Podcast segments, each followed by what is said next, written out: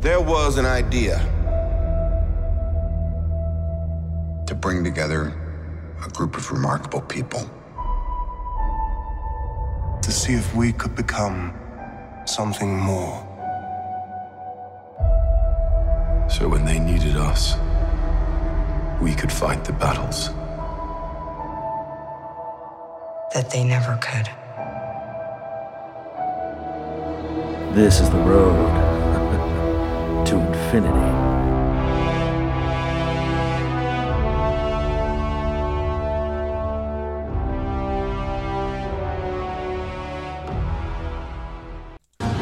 And there came a day unlike any other when Earth's mightiest heroes found themselves united against a common threat. On that day, they became the Avengers. The invincible armored Iron Man, Thor, Prince of Thunder, the Hulk, strongest hero there is, and Captain America, the first Avenger.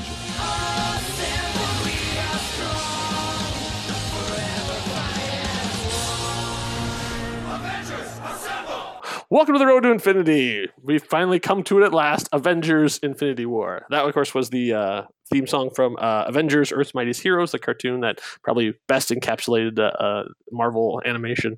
Um, of course, it was canceled as soon as Disney bought them out. But what are you going to do? I really could have put every theme song back to back, but I thought I didn't want to stress your patience that much. You've waited this long for this. Why should I make it wait any longer? So, joining me for our, our discussion of uh, Infinity War is Rob. Hey, hello. Hey, thanks for coming on. Excellent. Um, well, uh, just as a uh, as a uh, full admission, I think Rob and I have briefly discussed this. We got together for a completely unrelated event, uh, but this was of course the thing. So we have talked a little bit about it, but we sort of steered away, knowing that this conversation was coming. I have saved my best moments for today. Fantastic. I have to roll into it. Um, I, I'm not going to really talk about the comic part of it because this is so vastly different than uh, what the comic is. There's uh, characters and uh, things that are vitally important to the uh, Infinity Gauntlet, which is what the the crossover was called uh, in the comics, that don't even exist in the MCU. Uh, I mean, like. Uh, Silver Surfer plays a major role, and so does Adam Warlock, and the one is owned by one company and one doesn't exist yet uh, in the MCU. So it's not even worth really comparing and contrasting so, so the Can timeline is well, how about now. this? I'm going to tell you this. So, so wait, I got to start by saying Go this ahead. is like to talk about this, and I even I've been thinking about this since I saw it. Mhm. I saw this movie four times in the first five days it was out. wow. Here's why: we saw Thursday night, and we already had tickets for Friday night because we thought it was going to be good. Saw it Thursday night, saw it Friday night. My wife wanted to see it again on Sunday and again on Monday. I want to say this: I think it is difficult to even call this a movie. It is a it is a cumulative storytelling experience. I would agree with that, but I would say it's also only half a cumulative Yes, well, storytelling okay, experience. that's- So, well, that, so okay, so I and and I we sort of touched base that weekend this uh, by text, uh, and and I because I did not like it. Like I I walked out of the theater extremely unhappy, and it took a couple days to really articulate why because I, I had i even had gotten some sort of heated discussions about uh, people like I, I know the lore like i've obviously i've done how many 20 some hours of these podcasts i know the mcu pretty well and i also know the comics pretty well because i read them when i was younger and i also i didn't reread avengers I mean, I didn't read reread uh, Infinity Gauntlet before I went to see Avengers: Infinity War because I kind of wanted to have a, a fresh perspective. Um, but I, I know the stuff, and it, so my problem with it, and and we'll get into the discussion of the movie too. But the, my overall impression, my problem isn't with the story, and it isn't with uh, any individual like characters. I'm not mad at Star Lord. People are having a big thing about they're Oh, mad at right, Star well, Lord. we'll get to that. Yeah. We'll get to that. Yeah, I'm not. I'm not into that. My problem is with Disney marketing and with and the Russo brothers and the writers like that. Those in the way that they told their story, and mostly it's because they made me feel sad. That's what it comes down to, and and that was a deliberate choice. So since I have the floor, let me go on uh, on, on my, my my small soapbox. So when this was announced originally back way back when at D23, it was announced as Avengers Infinity War 1 and Avengers Infinity War 2. Okay, perfectly fine. It's a huge, gigantic, monumental story as, we've seen because we've seen half of it. Um, that was it was always going to be that that big of a thing, and, and a year between them. uh, as they got closer and closer to it, they started changing their language, and they started saying, "No, no, no, it's not really part one and part two. That was that was not correct. It's an Avengers: Infinity War, and then something else. So this is a complete movie, and then that will be a complete movie. They are thematically tied together, but they are very different stories. And so it was like, oh, okay, I, I see what you're doing there. And I had no idea what that really meant, but I kind of got started to get the impression that this would be the Thanos Infinity War thing, and something would happen. They would beat him at the end, and then something kind of closely would happen, and then that would lead into whatever is going to be happening next summer. That maybe f- more fool me for believing my own misconceptions as opposed to what they're saying. But every piece of language, every piece of marketing that they put out, every press conference was talking about this is the culmination. This is the uh, this is ten years of this. There was retrospective videos and and all stuff. I mean, idiots decided to watch all the movies and create a podcast about it. I mean, it it, it, it caught up the, the the fever of the nation. Having seen it, it is not any of those things, and I feel like they lied to me. I feel like that it, it was sold a bill of goods. This is not a complete movie. This is not a complete. This is the first chapter of a two chapter book, which is what they originally announced before, and then decided to backpedal and change it. And I feel like they I was lied to in order for them to make more money. Like they basically went, oh, we can't do it part one because then people will wait until part two comes out and then they'll watch both at the same time. So let's just uh, that's a big thing. So I was emotionally prepared to watch the death of of Steve Rogers or to, or the death of Tony Stark or any of the other people that were probably not the ones that are going to have sequels that are, are just on the horizon. Um, again, more fool me because I got to see Spider Man die. Hooray! yeah, I'm, I'm you lucky. Make, you make this sound like as if you were opening presents on Christmas morning, 1978. Mhm. And you were like, oh, look at this box. I know what I got the Death Star playset. And you open the box, and all that's in it is the trash compactor and the gun. Don't worry, next Christmas you'll get the rest Next of Christmas, and you were, and you'll be like disappointed. Oh, Yeah. you, you know what they didn't tell you is, is that the reason why they haven't told you what the second part is because the first part is Infinity War. The second part, the second part is Infinity Morgue. And see, they couldn't tell you that. They couldn't Probably tell you that because then, hey, spoiler by the way, spoiler. yeah, yeah. It, all, yeah, this is this is going to be so spoilerific, but I mean, it's made a billion dollars already. If you're gonna if you're gonna see it, you've already seen Yeah, it. you've seen it.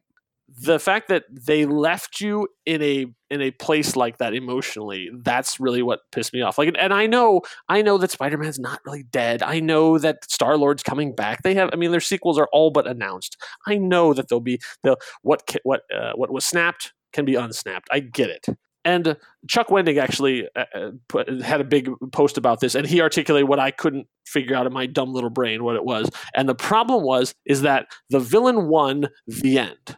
The what they what they left out was that moment where all uh, everything is down, like we've lost. It's like you know Thanos has his little moment in the Soul Gem, and then they're they're all there, and Captain America going, "All right, guys, we got our teeth kicked in." But now is the time that we're going to figure out what's going to. We're going to go after him. We're going to do that. It's, it's the rallying speech of like, we're not going to take this. We're going to go after. Next time, it's going to be on our terms. Dun dun dun. And then you cut to him hanging out in his beach cabana or whatever, uh, you know, smiling, and you roll your credits, and you're like, all right, next time they're going after, they're going to do it. But no, they specifically chose not to do that, uh, and to make it that. Yep, everything sucks. People died, and uh, we're not going to tell you anything about next week. See you in a year, suckers. Eat it, everyone. We know you're going to come see it anyway, so Fade to screw you, fanboys. That's it. But don't you kind of love? Here's what I love. Okay, so obviously, I give. I, you're right. I give them. I'll let you talk. I'm sorry. I, I give them points for audacity. well, that, that and, and here's the thing: audacity, and we'll get to the post-credit scene, which is what made me, which recovered that whole thing. But I'll tell you this: here's the thing that's crazy.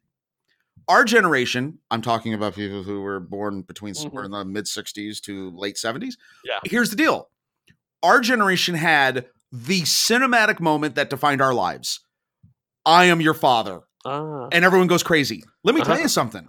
This generation's cinematic moment from now until they're old and gray is Peter Parker looking at Tony Stark and going, I'm sorry, Mr. Stark. Yeah. That devast. I mean, I Yeah. give them credit because they created a moment that is haunting, crazy. It will define that generation. Hopefully in a good way because next year Yeah. hopefully the story will be better. But I, I, I don't disagree with you. I mean, and maybe that that will be the case. This will be the big defining thing. But even if Empire, like that was a big thing of like, oh my god, and what's going to happen in hands? I mean, I mean, and Empire is hugely powerful and devastating too. Han's in carbonite. Will he ever even survive? And every, everybody's all split up. Luke got his hand cut off, but there's still that moment of Lando and Chewie like we're going to get Han. that's the beeper. I don't think it's the beeper. beeper. All right, all right, uh, so so uh, over the course now I've seen it again. I've not seen it four times like you have, Okay. but I have seen it again. I saw it with with my my ten year old daughter who's seen all the Marvel movies as well.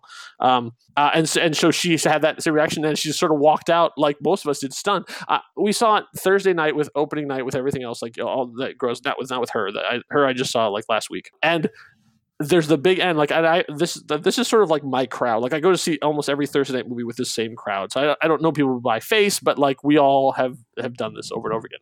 That was the quietest that crowd has ever Oh, been at the end of a movie. It's It was like- It was the Bataan death march walking out of that theater. I mean, it was just like everybody was just so stunned. Like what? But how to? What the? Oh, I've never seen anything like it. I've never, I've Yeah. never experienced. Actually, there's two moments in this movie. Okay, well, we, I, I don't want to get too far ahead, but Yeah, yeah. there are several moments I've never seen a crowd react the way it did in a movie like this. Yes, and and, and, and we'll we'll talk to it as we're talking about too. That but huge highs at the beginning, like oh, huge pop, and then yes. by the end, it's just like everybody's just like traumatized Yeah. for a Marvel movie. How dare you go DC on us? Come on. Oh, All right. So let's let's let's dig into the movie. there's no So- cyborgs in this one, kids. Don't worry. It's all good. oh well, uh, well, technically there is. I mean, there's there's Nebula. Um, oh, oh, we'll get into that. Oh, we'll talk about that. see. Go ahead. All right. So our timeline is now. Release date of April 27th, 2018. Uh, the Russos directed. Uh, Markus McFeely, who had written uh, most of the movies that, that they have directed, uh, were they did Winter, Winter Soldier, best of all.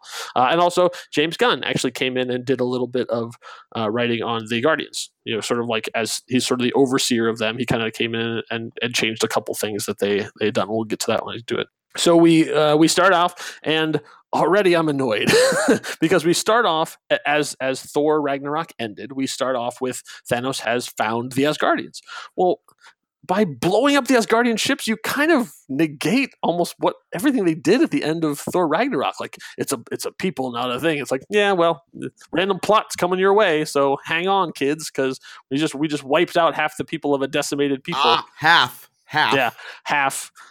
We, we, we think. I mean, the, the, we still don't know where Valkyrie is. We don't know. I mean, and Korg. there's And Korg. and Korg and Meek. I mean, Yeah. there's all those are are, and uh, we still don't know where Sif is for goodness sakes. Um, uh, and so yeah, we we start out in and and I, I like the way they start off this because I guess at one point it was him getting the was with Thanos getting the Power Stone. Like it was the attack of that, but we don't have any stakes in that fight aside from John C. Reilly and Glenn Close. Um, so already we start, and we and the battle's already happened, and they have lost. Like we see Thanos on all his Thanosian glory, um, and his and the Black Order, who, I, as I watched again, are never named. Right. This is another one of my bugaboos. Uh, the fact that like it's hard to like really get behind villains, even though even as me it's like Oddjob, like the, those kind of level things, when you don't even ever have them say their names. Or, or nobody even like we know Ebony Maw because I believe Thanos says it once, but nobody ever says Proxima Midnight or Cull Obsidian. These are great names that Jonathan Hickman came up with, and they're never say, and there's never a moment where either any of them talk to each other Right. they're only ever talking to the to the main characters. And i and i get it that it's it's a it's it's is a this is probably a five hour movie. Right. Oh, there's only so much time you have and they're all dead by the end of it anyways but come on like give us give us something. Give us a reason to cosplay as them. I mean come on guys. So uh so uh, we have we Thanos starts out in there and and he's giving his little speech and uh, another one of my annoyances I swear, I did like this movie. I, I I really had moments that I genuinely enjoyed. There's just there's just some things that uh, that annoy me right from the start, and one of them is I don't like when aliens use human analogy. And Thanos, in his opening speech, uses one. He says, um, "Let's see. I know what it's like to lose. To feel. I have this written down. I know what it's like to lose. I, to feel so desperately that you're right, yet fall to nothing nothingness." Okay, good so far. It's frightening. Turns the legs to jelly. Hang on you know what jelly is? They have Oh. jelly on Titan, and also Yes. you know the expression "legs to jelly." Is that something they say on Titan? Well, everybody's interconnected. They were from a highly advanced civilization that obviously knew about other things. They got I Love Lucy and everything.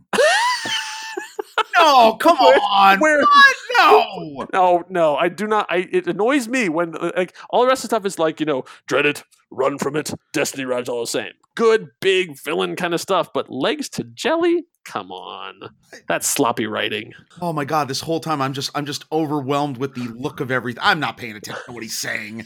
He's a bad guy. He's going to kill everybody. haven't heard what he said. Ah, just whatever.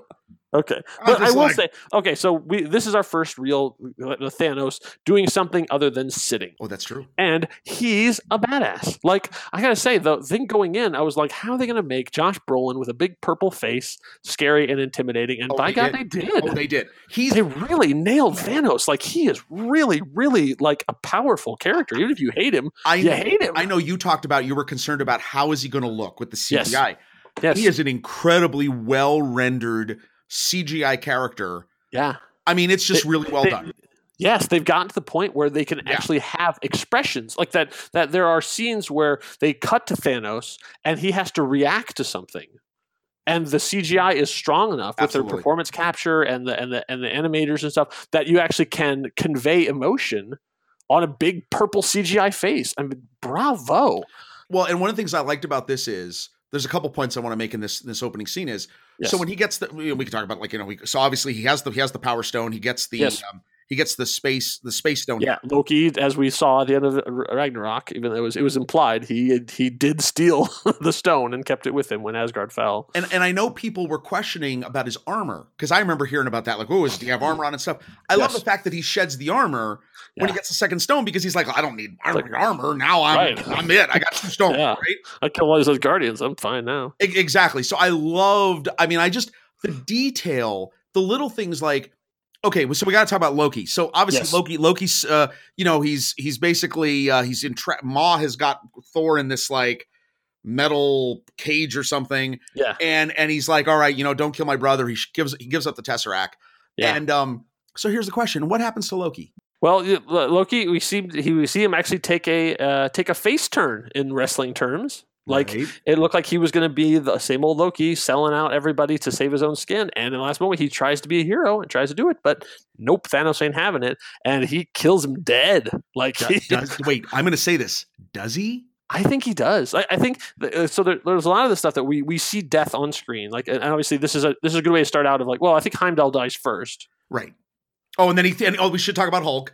Hulk yeah, and, and. Hulk gets Hulk gets his ass handed to him. Ex- and, and, and, he has, and. Loki's got the great line of "We have a Hulk," which is the callback Yeah. to the original Avengers. It's awesome. Yes. Hulk Yeah. comes in. They think he's gonna he's gonna kick Thanos' ass, and then Right. Thanos manhandles right the and then we see we see like thanos at, at a uh, basically uh, in uh, for those of you who played um, the uh, uh, Marvel Universe role playing game back in the 80s. He is a class 1000 strength. Uh, and we also get to see that he is a trained fighter. So we see someone who is is maybe not physically as strong as Hulk, but but up there. Like I would say, you know, because Hulk obviously can become stronger, but someone who has trained with that strength. He is a trained fighter. And you can see him, you know, basically rope a dope him. I mean, he's he he's countering, he's like, you know, he's doing and he's turning the Hulk strength against him. Like he's using like, you know, Titanic judo. I don't know, like what was what, what is what does Doctor Who know? What is his oh, jeez.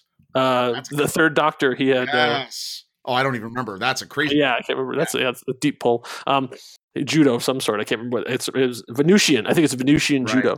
That's, and meanwhile, there's a Doctor Who fan going, "Uh, no." I'm sorry, I, I don't have it off the top of my head. Well, that was Um, but yeah, and the Hulk clearly gets beaten, like totally beaten, like without a without question. Like you know, Thanos almost stand there, like, "All right, you're gonna go second round? Like I'm ready."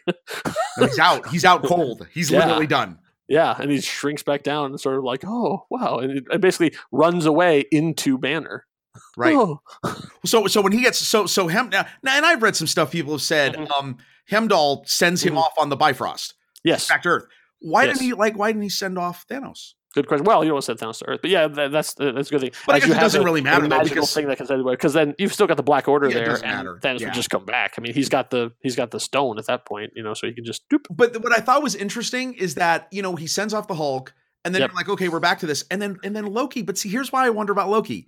He just shows up in kind of a weird place, and I really wonder if it was a projection. Hmm. Like, Well, I know, Loki- but, but Thanos actually grabs him. no, I, I, I and, like, understand. and I mean, squeezes him and something. Well, no, and that's a great death scene. Like, if that is Yeah. his end, it's a Yeah. phenomenally well done death scene. I love when he like scrambles, like, and he's got him by the neck, yeah, and it's really well done. It's just something told me it was like, you know, I don't know, Loki. You never know. Yeah, uh, I don't know. You're right. And with Loki, you never know. But I really think that was it. I really think of, of like of the deaths that, and we'll, and we'll see a lot of deaths obviously Right. for it. And I believe Loki. I think anything that happens that's pr- before the snap or like not snap related. Oh, uh, it was Glenn Weldon of uh, NPR actually coined the best term for it. He called it the snapture. Oh, geez, that's what I always think of it as. So, so anything caused by the snapture, I think, can be undone by the snapture. But I think these deaths, Well, either or, I the, or think they. Loki's dead, dead. And I think Heimdall is dead, dead. Oh, I think I think I agree with both of those. I thought one of the things I loved about the scene, like, and this is just the the, the just the kudos to the effects people.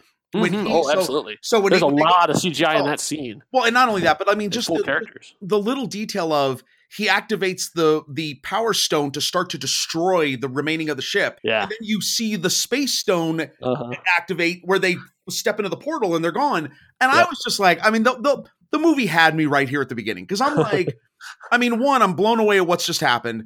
Two, Yeah. The just the detail is so amazing.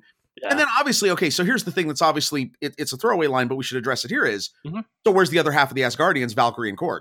yes. So, uh, obviously they're out there somewhere. later, later on, uh, I think it's when um, Thor is with Rocket Raccoon. Uh, he says something about that. At this point, we think they're all dead. Right. I mean, like at this point, like we as moviegoers think everyone, like every every Asgardian is dead except for Thor. Right. Actually, we, at this point, we might, even Thor might be dead. We don't know, except for those of us who watch the previews. But he says Thanos showed up and killed half my people. And so, like the first time we go, oh, half. Okay, so there are still. There and, has to be, and 'cause they hopefully Valkyrie and all them are still out there somewhere. Because dude, they are not pulling a Ripley and a Newt. This is not an Alien Three. I I kind of got that vibe at first. We are first. not getting through. No, and this is not. This is first of many aliens references we're going to make. right? This is we are not Oh, yeah, doing that's that. true. There's no way Ragnarok was for nothing. it kind of felt that way, but yeah, but I, I'm hoping that, that that is not the case. But again, we'll find out in a year.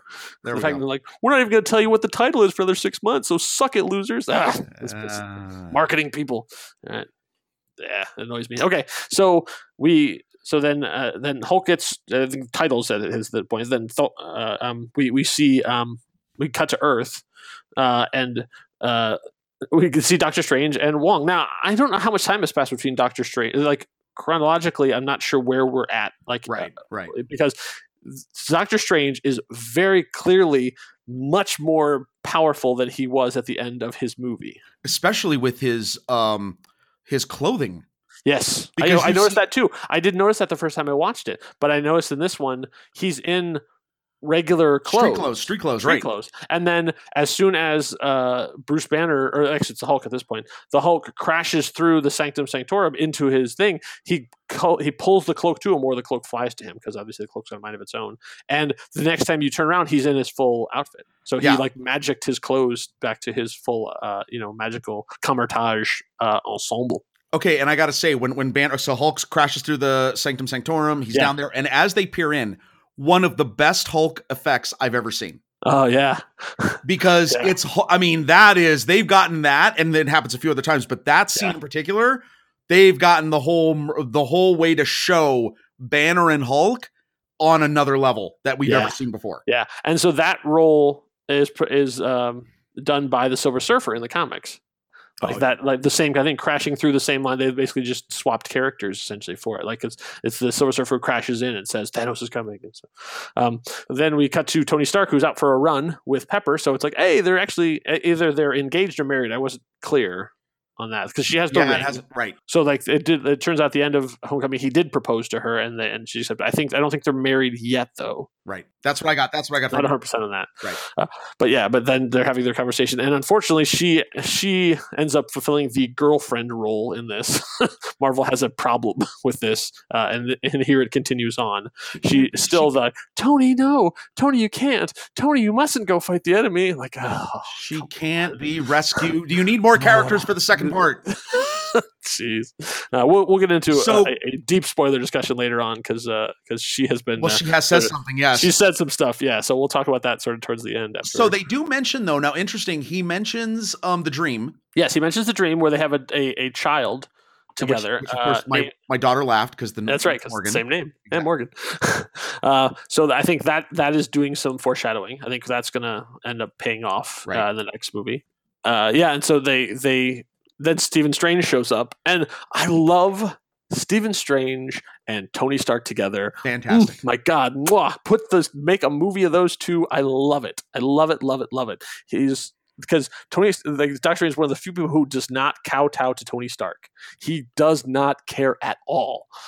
he just does it like it's like, all right, we, I, we need you for this. Like, I don't work for you. I, I'm not on your payroll. Like, but though, of course, though, that's going to happen when the other person sees you as nothing more than a carnival wizard. yes. So that actually goes together Your really magic, well. you show up and you're out. Yeah, exactly. The two of them, no respect for each other, both immensely powerful and could Yes. care less about the other. And then obviously, then you have um, Bruce Banner having to get caught up to speed on Civil War and everything that's happened. Uh, but then, and then uh, the fact that Tony Stark has to get over himself in order to contact Steve Rogers to get the Avengers back together to fight this big threat, and he can't. Um, Wong is just standing there being awesome Yes. again, if you uh, Netflix, I think uh, you've you've kind of gone as far as you can with the Defender series. Wong the series. I'm saying, Oh man, wow. come on, like Young Wong Chronicles. I am here for it. You should. You You, can that have- won't be. That won't be in Netflix. That'll be in the Disney paid service. Oh, that's true. That whatever the Disney streaming service. that six actually really could six be something. episodes. Yeah. You know, like even even uh, uh, bring Mordo in. I mean, come on. Oh, maybe that's how. Ooh, Right. that's interesting. That would be Right. cool. Like lead it, you know, use them use them as prequels to your you know upcoming movies. Like it's a six hour promotional thing for Doctor Strange too. I'm Yeah. telling you, I'm, I'm giving you gold There here, you go. Disney. Mm. You need to make more money, clearly. Uh, Well, they got to so- make up for Solo, dude. They got to. oh, sorry. Never mind. Different. Kind of, no, let's go on. Go on. Never mind. They're in the red. Yep. Um, uh, so so okay. So then, before, before they had a chance to really get into everything that has happened, then suddenly the aliens arrive. Um, the two members of the Black Order, and once again we have Thanos' worst trait, which is subletting. Like he he always like is like, nah, I'm not gonna do. it. I can do it myself, but nah. Like once again, his his biggest thing is I'll let other people do the work for me. Now wait. Now didn't but didn't it blow you? Didn't it blow you away? Like okay, you're watching this movie. Hulk is showing up. Strange has brought in Iron Man, and they're talking about this, and you're thinking, okay, I'm just about get, getting ready to get my breath, Uh huh. and they show up. Yes. This was, I mean, literally. I remember Yeah. sitting there the first time and just going, Yeah, like Whoa, you think this is, this is the point where we do the big info download and like everybody gets together and they're in a room. Nope, aliens attack and, it's about to get real. it just, it's crazy. I mean, just uh, the pacing of this movie is like nothing you've ever seen. Yeah, and then we get to, so we get to see Ebony Maw and Cull Obsidian uh, show up. Um, uh, the two characters are created by Jonathan Hickman for Infinity, which they're they're the children of Thanos, but uh, they're known in the comic book as, as as two members of the Black Order. So they uh, are already incredibly dismissive of all humanity and the Stone Bearers. Like they could care, they they so disdainful of everything that they have to do. Like they they know that they're on a level above anything on Earth that could So- possibly throw at them. But you know what's interesting? Okay, so I, I and and obviously, you know, no matter what your your your your your background is or stuff, I will say something I found interesting in this movie, and this is one of the first times it happens. When Maw when uh, Maw is like doing his little announcement, right? Mm-hmm. I found it amazing that this is as a movie that is dealing with ultimate power in the universe. Yes. They are acknowledging there's something greater than that. Because even Maw, because this this will come up later. We'll talk about this later with the Soul Stone. Maw Okay. is saying, "Hey, we're going to kill all of you. You are nothing to us. However, reconcile yourselves to whatever God or creator you think is there."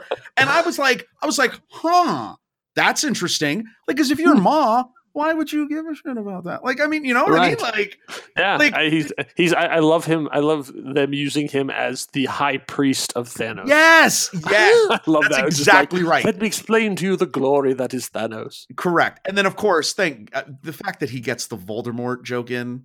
Yes, and And Squidward. and Squidward. That was a what a Oh great reference. God. Well, no, no, actually, I'm sorry, I, I got that wrong. Did you hear that in the one? It, it- there's in, in the Infinity War. Okay, so it's it's Squidward, Mhm. but in one of the other, in one of the the versions of the movie that went overseas, he says Voldemort. Oh, Okay. It's actually the translation is Voldemort because they realized yeah, if no you're if you're if you're like in Singapore, Squidward Right. doesn't mean anything to you, right?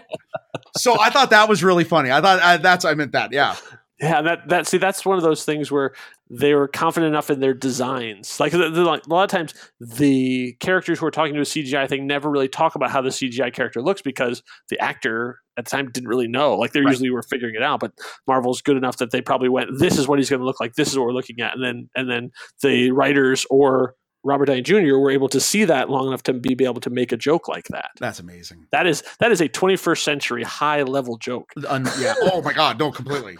Yeah, that's kudos to that. So I don't know, uh, uh, you know, go team effort, I guess. But and then launches into one of the best fight sequences Oh. in in all of Marvel. Like it is amazing. Like it's all CGI.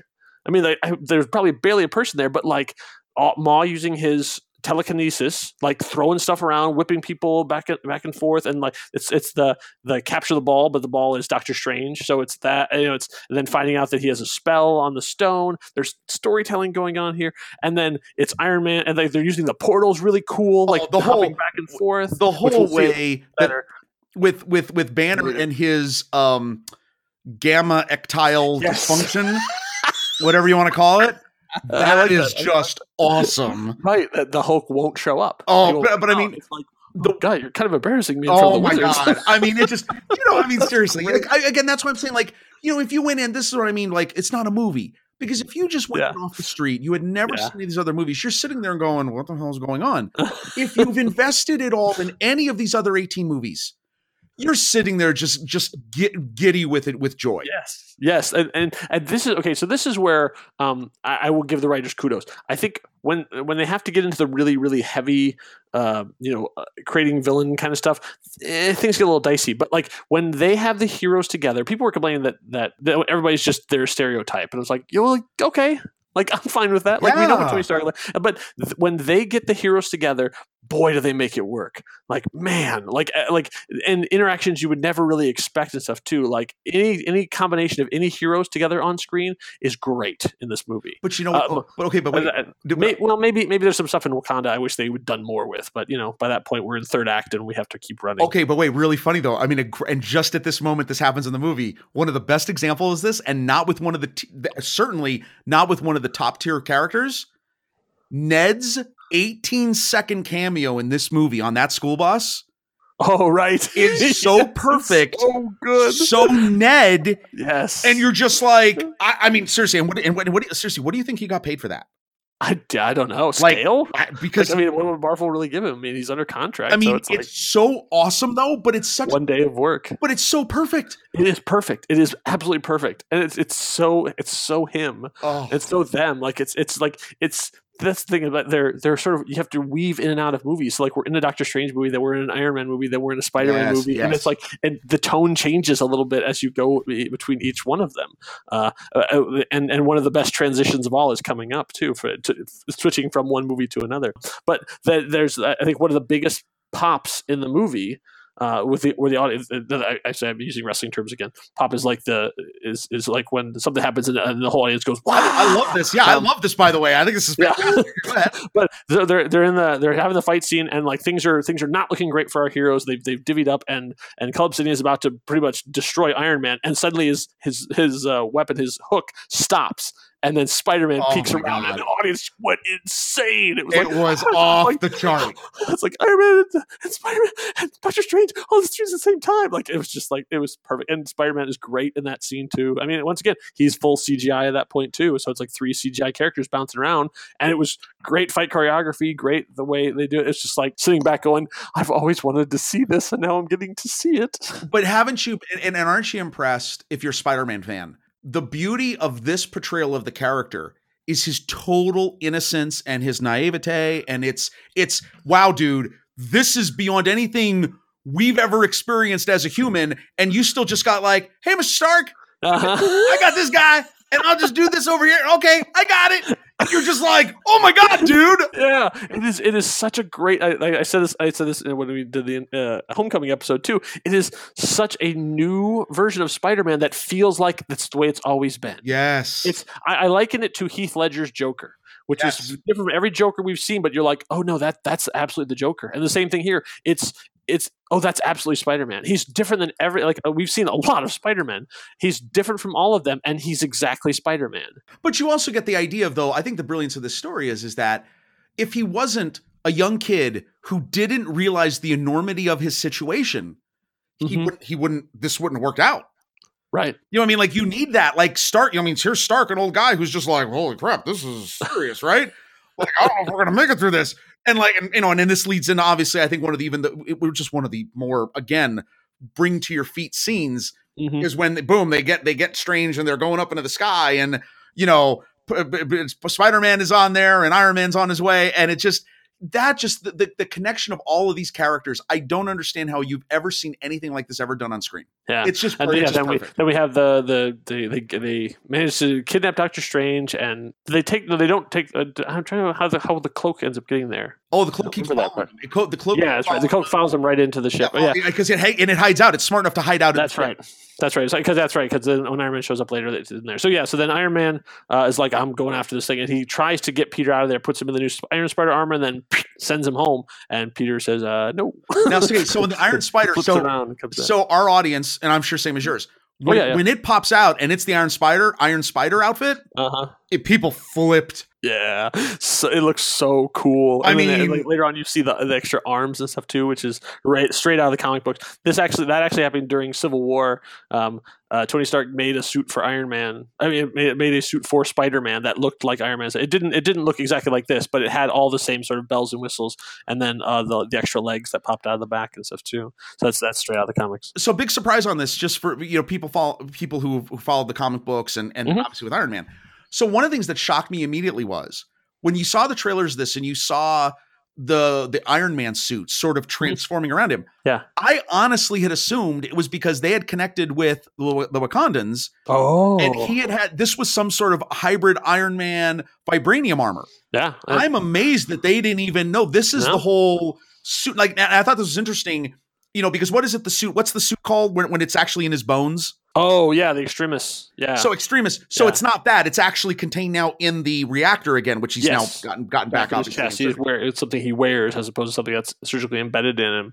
But yeah, it comes out of that now. But I thought that was interesting. I just thought, I mean, just that and the whole, and leaving the Iron Spider suit. I mean, just all of it. It's- Yeah, yeah, nothing. His new bleeding edge suit. Yeah, yeah. It's interesting. It's it's more like, hey, they're thinking along the same lines.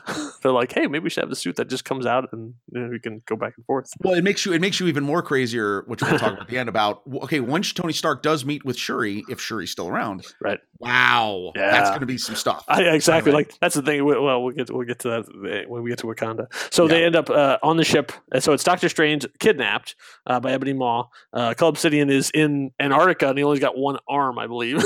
they might have beamed him back at, at that by the point he gets on the ship because he does show up later, even though we, Right. don't, we don't find out how he is.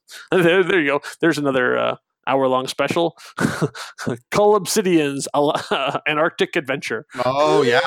or it's like maybe they send him to Alaska and he just wanders into a small Alaska town. Well, no, wait. He's but he's not on the ship. He's no, he's not. On, we don't see him on the ship, but he does show up later. So maybe he's just chilling out, literally. In so Antarctica. Proxima Midnight. Proxima Midnight goes to pick him up at some point. yeah, exactly. He shows back up because yeah, there's there's a little bit of like the Black Order moving around that we don't really see. Right, right, Um, right. Uh, okay, so then there, so then it's and, and Iron Man and Spider Man are have stowed away on the ship as it's flying off, and then we. This is, so this is one of my favorite things. So they're heading off into space. Uh, this is where this is where we get the uh, Pepper Potts telephone call. No, Right. Tony, please come home. Oh yeah. I hate when they do that.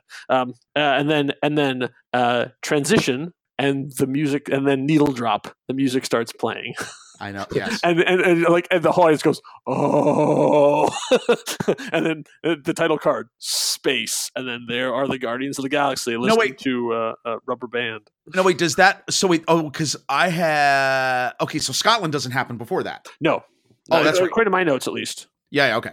Gotcha. Uh, yeah, because this because they they go off, and then this is where this is where they uh, they're answering the distress call. That's Uh, right. And obviously, this is this is Guardian. These are the, the these Guardians have been together for three or four years at this point. Um, so they're a different. They all can now understand Groot, uh, who is now a teenager, a sullen teenager, uh, who with a foul mouth apparently. So they're and you know and and I like that they they sort of make some jokes about the fact that uh, uh, Peter Quill is a little heavier than he was before. He sort That of got sort of into domestic life a little bit, and he's you have no bigger. idea how much how funny I thought that was. um, just the whole. I mean, well, okay. I mean, they get Thor. He's laying there. She's like, everyone's going nuts about what was Drax like? He's like as if like an angel This and like a yeah. pirate, right? Had a, had a baby. I- It's amazing humor, but the whole sequence of Rocket's like, dude, you're one sandwich away from being fat, right? Yeah, And Star Lord's like, dude, what? And she's like, oh, look at his muscles, and he's like, that's it. I'm gonna get a Bowflex. I'm gonna commit. It's just amazing. That's great. Like, and, and again, like Drax is, is is full on weird at this, and I loved him more than I did in Guardians Two. Like, I really Yes. liked this Drax much more than than I the Guardians Galaxy Volume Two. And obviously, the, those of you who wonder my problems with Drax in Volume Two, go listen to the episode because I go into a lot of detail about it. But I, I really like him in this. He's he's really funny and really weird, and that's exactly how I like Drax to be. Yes, absolutely. Yeah, so then we get to see that, and then again, uh, who'd have thought? Like, first of all, that this Thor, like, instantly, Thor's already flirting with, you know, um, with Gamora. Even it's just, I think for him, it's just an instinct. Like, hey, pretty girl, I'm gonna start flirting with her. Exactly. he really means means it, but you know, Star Lord obviously is getting all bent out shape about it. Rocket becomes the captain just because Thor assumes he is. so you know what that whole so so that whole scene when I first saw it the first time, I was a little and and this is this is gr- I think this is a really amazing part of Peter Gunn because okay, you can't get over how this the tone of this movie changes again Yes. into Guardians of the Galaxy, right? Yes, right, exactly. That's the, like we were talking about before. This is a huge shift into a different genre, almost a movie. But but I'll tell you what's what blew me away about the scene was is when okay, so Rocket basically they th- this is where the the the storylines separate. Yes, a Rocket and and Raccoon or I mean Rocket and uh, and Groot are going to go with Thor to go to the place to get the to, new. yeah, uh, he, needs a new he needs a new weapon to Needs a new kill. Thanos. And I got to say, the first time I saw it, I was like, well, wait a minute. They just went through Guardians Volume Two. Their relationship's a lot better. Wow, they seem like kind of assholes to each other between Yeah. Star Lord and Rocket. And I was like, well, this is kind of lame. What the heck happened? The second, third, and fourth time I saw it, there is a nuance in that whole sequence. They're not they're not being assholes to each No. other. No, they're actually like, look, we we got to do this. You you you're the weapon. Yeah, you're into this. You go do what you got to do. I'm gonna do what I got to do. We're Yeah. gonna be fine. yeah, I, I, that's why I think If there's there's a there's a level of trust now at this point. Where he's like, I'm going to go off with this guy, do this thing, and they're and they're sort of like, okay, like there's not even like like no, listen, you have to listen to what I say. Yeah, no, and it's not even just okay. It's yeah, you know what? You you're gonna you're you're good. Right. I trust you. Yeah. You're gonna be fine. I'm gonna be fine, and we're gonna meet up later down the road. yeah, like they give, and they give each other crap, but yeah, of course they would. Oh, it's I mean, but, it's and I mean, I'll tell you this again. I hate to harp. I hate to just gush over CGI. You've made an animated raccoon Yes, who can Ex- emote? who can emote with tr- with with literally a look of trust in his face. Yeah. That's insane. Right. I and that's the thing is as we're talking about this stuff, like I look at the Black Order, and because they're like people, people, you kind of go, eh, CGI. Oh, that's pretty good. Oh, that's all right. I never think about Rocket as being a CGI creature. Yeah. I never think about it. I mean, like I know in my head, I know that Sean Gunn portrays a character, and he's in a leotard, and he's got you know knee pads, and he's on set doing all the stuff, and I know that Bradley comes in later and records the. I like I know all that stuff, but on screen, I never think about it It's amazing. It's, it's so good what they do with him. Yeah, it's awesome. So they they make their plans and they go off. Like one's going to go to get the Reality Stone from the Collector, and the other ones are going to go to with Thor uh, to go make uh, a new weapon to try and be able to kill Thanos. And now we cut back to Scotland, where we see uh, Vision and uh, Wanda are a a cozy little couple, and somehow Vision has learned to turn himself to look human. I guess. Which which you know that does. I mean, honestly, yeah, he can do whatever. He. I mean, I sure. I guess he, he can control his density. I guess he can control like so what his physical thing is. Let's It. I not- mean, now, now let's keep this a family show. Let's not get into it. I guess so. He, he can create. He can create hair. I mean, he can create. You know. So I guess he can. You know, artificial skin. I, I, okay. You had me at density. I, I and it's one again of all the stuff. It's sort of like yeah, okay. Like I'm not emotionally invested in Vision and Wanda at all. It's like okay, they found they're a little couple. There are lots of couples that I, I ship in the Marvel universe, and there are things Exactly. I want to see together. Uh, And although the, this though, really but care this about them. but this is, has history in the comic book because they have kids, right? In the comic books. Yeah, yeah. Uh, yes, there's been a long-standing thing of, of them in the comics. They were a, a couple for a long, long, long time. They had kids. It was it was a whole thing, and that that lasted through most of the '80s and 90s. And I think that he got destroyed, and then she went crazy. And yeah, well, you know, these things happen. But you know, another great example of the pacing, like okay, so you're you're in this scene, you're like, oh, they have a relationship, Mhm. and it's not too long. It's it, it you. I mean, you barely skip a beat in the story. Mhm. They're outside, and I got to tell you, when they're looking at the TV, you know, the TV in the window, Yeah, when when he gets stabbed, Uh-huh. I jump all four times. I'm not ready for it any of the times I've seen this movie. Yeah. It is. It is. That is a very well done jump scare. You know, like that. It's just in the middle of like they're just this nice, quiet walking through Scotland, having a nice time, and then stabbed to the chest. It's crazy. So- You're So then we see Proxima Midnight and Corvus Glaive. Again, two fantastic names. Bravo, That's Jonathan name. Hickman. Um, yeah. And yeah, Corvus doesn't get a lot of stuff too, but he's the guy with the spear. Um, and they're here to get the Mind Stone. And I gotta say, they are good at their job. Like they come really freaking close a lot of the Oh, yeah. times. Uh, you know, they almost have it pried out of his head when this stuff shows up. So then they then you can see Wanda is really cutting loose, and then you know Vision's having problems now because he's been stabbed and he doesn't know why. And um, so they're fighting and fighting, fighting, and then I gotta say the biggest pop of the movie happens Absolutely. they get they're fighting into the train station and the tr- and and this, I say I went and saw I, I saw it opening night obviously and then I saw it again a couple weeks ago and it was at the same time while Solo was out and everything basically no one was in the theater there was like five people in the theater you know um uh, on a on a on a on a Wednesday morning so um and the train's going by and you see a figure and it goes by and it's in the shadow and she throws the spear and he grabs it and steps out and it's Captain America and everybody went insane like Crazy, crazy. and I I saw it in the theater with five people, and all five people went, "Yeah!" it is such a great moment. Yeah, excellent. One of the best character reveals I think I've seen Yeah. in a long time. Just uh, yeah, I mean, in terms of good guy, in terms of hero character Yes. reveal, Yes. it's just really well done. Yeah. And so you know, there's Captain America there. Then it's then all of a sudden there's there's Falcon and there's uh, I mean like one by like all of, all like his whole team like boom boom boom like all of them showing up to to help in the fight. Black Widow and um and then they have their their confrontation with the two. Another a small, smaller action scene, but a great, a great action scene in there. Well, and. I and you know what I've read I've read some people a little miffed at like, oh, well, how does how does Falcon and Black Widow able to hold their own against these guys?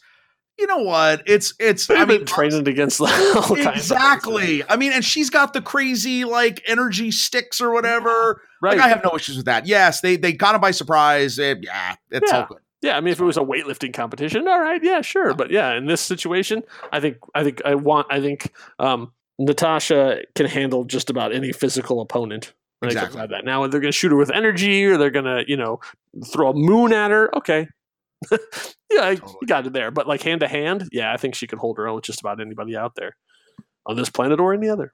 Exactly. So then uh, we we go from there, and then they realize that they sort of have to come in from the cold. So they go uh, to Avengers Mansion, where only Rhodey is there. Rhodey's there. However, though, I'll tell Rhodey you though, holding down the fort. so holding down the fort, having a crazy hologram conference call Yeah. with Secretary Ross, and I got to say this. I mean, if you if you've, you've been along for the ten year ride, yes, that is amazing that he is still that they have him still in the narrative. yes, that is uh, that is very true. The fact that they that the the one remaining link from Incredible Hulk Yes, I think that's everything cool. else they've dropped everything else. Okay, but I gotta say this scene is a huge wasted opportunity. Ooh. It is moving pieces around, and I get that. However, you have Bruce Banner and General Ross in the same scene, and you don't have them interact. Oh wow! Wow, was that a huge missed opportunity? Well, but you know what, though? Even even all I needed was a look of him, like uh, as they're having a conversation with Rhodes, and like as he's about to turn the call, he turns around and sees Bruce Banner walks in. He's like, "You, you got the," and then they cut it, like right then, like, "Oh, that, oh, come on!" Like, oh, that's fantastic. You know what? I hadn't thought of that. Well, That's the easy way to do it. I mean, and then and then the fact that there's like that even though I do not subscribe to the Bruce Banner Natasha romance, don't buy it. Never had never bought it. well, they, well, they the kind fact of that they're they're now reunited after this time, and it's like, hey, hey, sup, sup. they did acknowledge that though. I thought the Falcon hole, this is awkward, was pretty awesome. I mean, that was well done. Yeah, it was good, but it's sort of like, really, that's all you're gonna do after all. I mean, like maybe it's maybe it's it's their the filmmaker's way of saying, yeah, we're not down for this relationship either. and for that, okay, That's great though. No, that's an interesting point about Ross though. Yeah, well, he stayed in the, he stayed in the background. They didn't want anyone to know that he was back. Who I guess, yeah, yeah. So um so we get into the conversation where they do the this is the quick catch up, the the the big breath Yes. Where you address where is Ant-Man, where is Hawkeye? Yeah, right. So they apparently they took pleas. They basically said they after after all the stuff in Civil War, they went, all right, look, I I, didn't sign. I'm just going to retire. So Hawkeye retires to the farm.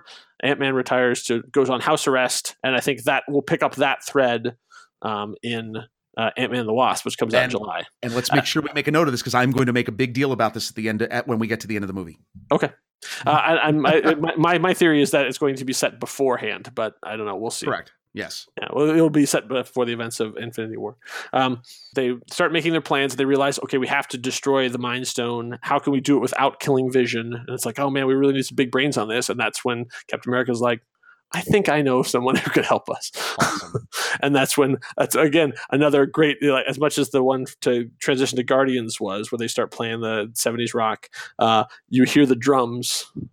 And it's like all of a sudden, everybody who knows goes, "Oh, I know. going to Wakanda." Yeah, it's, fa- you know, it's the fact that you have visual cues. I mean, that it's just it's the equivalent. I mean, that's the equivalent of the Imperial March yeah, playing in a scene now. Like you just, it's just fantastic. yeah. They, like the the drums are playing and stuff, and then they they're they're flying to Wakanda. Um, I think I'm trying to remember. There's like uh, my notes don't have it, but I think this is where they cut to Wakanda, and it's just them getting uh Bucky, Bucky, back yeah, in Bucky. action. And get, So- getting him his his Right, awesome they're giving him his arm, his brand new arm and stuff too, and getting where's the fight? It's coming to us and stuff. And so it's like you know, it's like okay, that's where we're going. We're not there yet, but that's where we're going. So meanwhile, back on uh, uh, Thanos' ship, um, we have uh, Maw is torturing uh, Doctor Strange. So, and then we have that's where Iron Man finds out Spider Man has stowed away, uh, and the, and the cape is there. So it's like the three of them are they're the team who's going to try and take down Maw, and that's where you, you have their our first of our first official aliens reference. is this really old movie called Aliens? Were they going to blow out the, the site? Which I thought was I, I, I was I, I got it. I was like, oh, okay, Aliens one of my favorite movies. Like, what is he referring to? And then of course, blow out the airlock. It's like, oh right, Well, you know why? Because I, I have a note here. Because when he said that, I immediately thought of the. I'm sorry to bring this movie up, Alien Resurrection, oh yes, when she kills the the the uh, queen, the new hybrid human alien. Spoilers. yeah. It's a different type of blow the airlock death, Oh, and I sat there and went, "Wait, they're not going to do that, are they? Because oh, that's yeah, that's right. Where it just that's rips- terrifying." Rips her, rips her innards out through Yes! the back, right? Yeah. So anyway, all right. So they didn't Yeah. Good. So that okay. So then uh, they they managed to to free Strange and then and then make their plan. Like okay, well we could go home, or we could go fight Thanos on his home turf. And so I think Tony is already in his um, uh, martyr mindset at this point. I think like he's like. I'm going to be the guy. I'm going to save Earth. I'm going to sacrifice myself. I'm going to be the guy. I didn't want the boy with me. Right. He, yes, exactly. I don't care about the wizard, but he's got what I, what they, what Thanos wants. So this is my way of I'm gonna I'm gonna do what I tried to do with the nuclear weapon. I'm gonna I'm gonna take one for the team, take this guy out, and then not come home. But great development, though. Yeah, I, I'll tell you this. That's a one- huge thing for for Tony Well, Stark. Well, well, it's not a great piece of Stark, development. But I got to tell you, I've never seen two characters, Strange and Tony. Uh-huh. The, the the the the the relationship arc this movie has for the two of them Yes. is amazing. Yes, Because there, the- there I, I'd say that I, I think there's only four characters in this five. I'll say, f- well, let's say four four characters who actually have an arc in this. Yes, correct. There, there are two of them. So yeah, so they, they make their plan. They're going to go with it, uh, and then and then like, yeah, there's that thing of uh, I, I like where uh, uh, Tony officially makes Spider-Man an Avenger. I thought that was great. Oh yes. If you were if you were a 15 year old girl in this moment, you would I like been- "Eh, squee. So uh, so then uh, we the other half of the Guardians show up on nowhere. Uh, and we have them going, and they're going to try and sneak up on uh, Thanos. And there's, there's some great Guardians. It's very that's the thing is it feels very Guardians and stuff, Oh, and how they don't really work well together. they don't listen to each other very well. They're they're a, they're a family, not a team. right.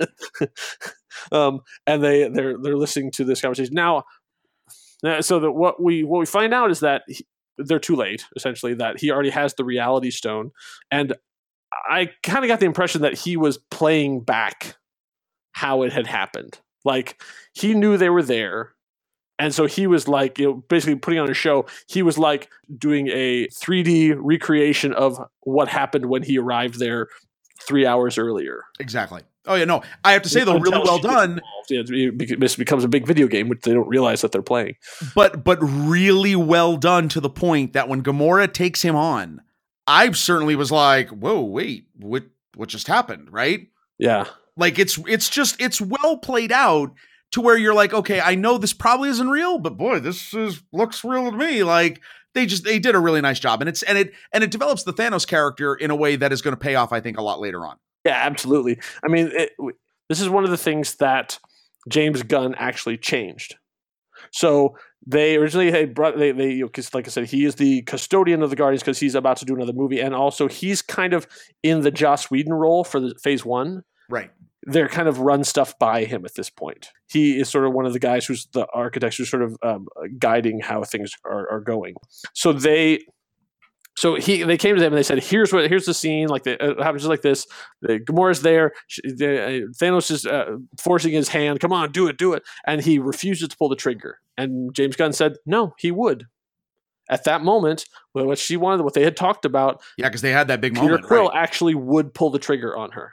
Right. They're like, "Oh, okay, all right, if you think so." And they rewrote it so that he actually does. He does try and do it. He does try and kill her. He does try and pull. He does pull the trigger, even though Thanos had already anticipated that. And it actually changes a little bit of the Thanos Peter Quill relationship too, because he's like, "Huh, how about that?" Right. And if we, Your if we boyfriend actually would do it. He's like, you know, in, in Thanos' weird, sick, you know, fatherly way, he's kind of like, all right, I give, Well, that, one- give the boy some points. it gives you a reason why Thanos doesn't kill him. Yes. And two, if we really want to make Star Lord a softie, we could do that later on in the movie. and, and and they'll try. They will Yes. try. Um, so this is one of the things where he has okay, he has the reality stone, and clearly he's already a master at it, which basically looks makes Malekith look like a punk. Because Malekith was like aligning worlds to release his people or something. Meanwhile, within eh, maybe an hour, let's say that he's had the reality stone, he's turning people into paper squiggles and chopping them into bits and rewriting reality, you know, rewriting whole scenes and. it's like wow, he really, I didn't know that the Aether could do that because it Yeah. never has done that before. But okay, Awesome. but all right, that's like it's it makes it you know visually interesting and stuff too. He's actually doing this stuff, but you know Thanos is uh he's he's he's getting creative. Interesting and interesting the the the you know the first time I saw this I didn't really I found the Gamora Thanos relationship eh, I, I I was just too overblown by what I was seeing on screen. Yeah, Second third time I saw it you're like wow I mean there's obviously there's hurt and there's and there is affection in a weird way and there's yes, you know sadness and not, and and the affection isn't just because he's not a monster it's because you could be something else. yes, Like there's and and and I have a big theory which we will get into later about why that is but yeah, it just I thought I think this this whole scene really great in terms of the characters of Star Lord, Gamora, and Thanos. Like you don't you you this is not a throwaway scene. This scene has major it, it majorly stocks the story later on in the movie. yeah, yeah, absolutely. This and then and these are the other two. So I think these are the two uh, of the they have actually legit character arcs. You know, changing, learning, growing throughout the course of this movie. Gotcha. uh, and it really and and and I, I, was saying, I give them a lot of credit. They had this was the thing that all of us were like, oh man, are you really gonna be able to pull this off? Because this was the crux of it. Because we've all known this story from Nebula's perspective and from Gamora's perspective. We never really heard about from Thanos' perspective or how they would interact with each other right. And there's still a, a, a lot of big gaps that do it. Like, you know, like obviously we, we see a lot of how he feels about Gamora versus how she feels about him. We don't really get an insight into why he hates or dismisses Nebula so much. Right. Like, what is it about her that pisses him off so much that he just would willingly torture her over and over and over again? Except he's, you know, obviously he's he's psychotic, but you know, he also has this other part too, like knowing if he loves Gamora in his weird, you know, uh, I want to train you to kill lots of people way. Why does he intentionally do something that hurts someone that she cares about? But Well, eh, it's that it's that weird abuser, tough love kind Nebula, of thing. but I'll tell you this though: Nebula is a creation to him. Gamora is a daughter. Okay, That's what I would go with. and and and and, he, and yet he's king of the subcontractors. He's Which we see. Well, that's true. Which this leads though. out. So this this leads to this leads pretty closely into this the scene on the ship where, where she finds out Nebula's there, right? Yes. Okay. Yes. I think that that's where. Uh, let's see. Oh, we're not quite there yet because I think we're gonna. Yeah, we're going to. Uh, yes. Uh, we're uh, we're headed to Nidavellir. Oh, that's right.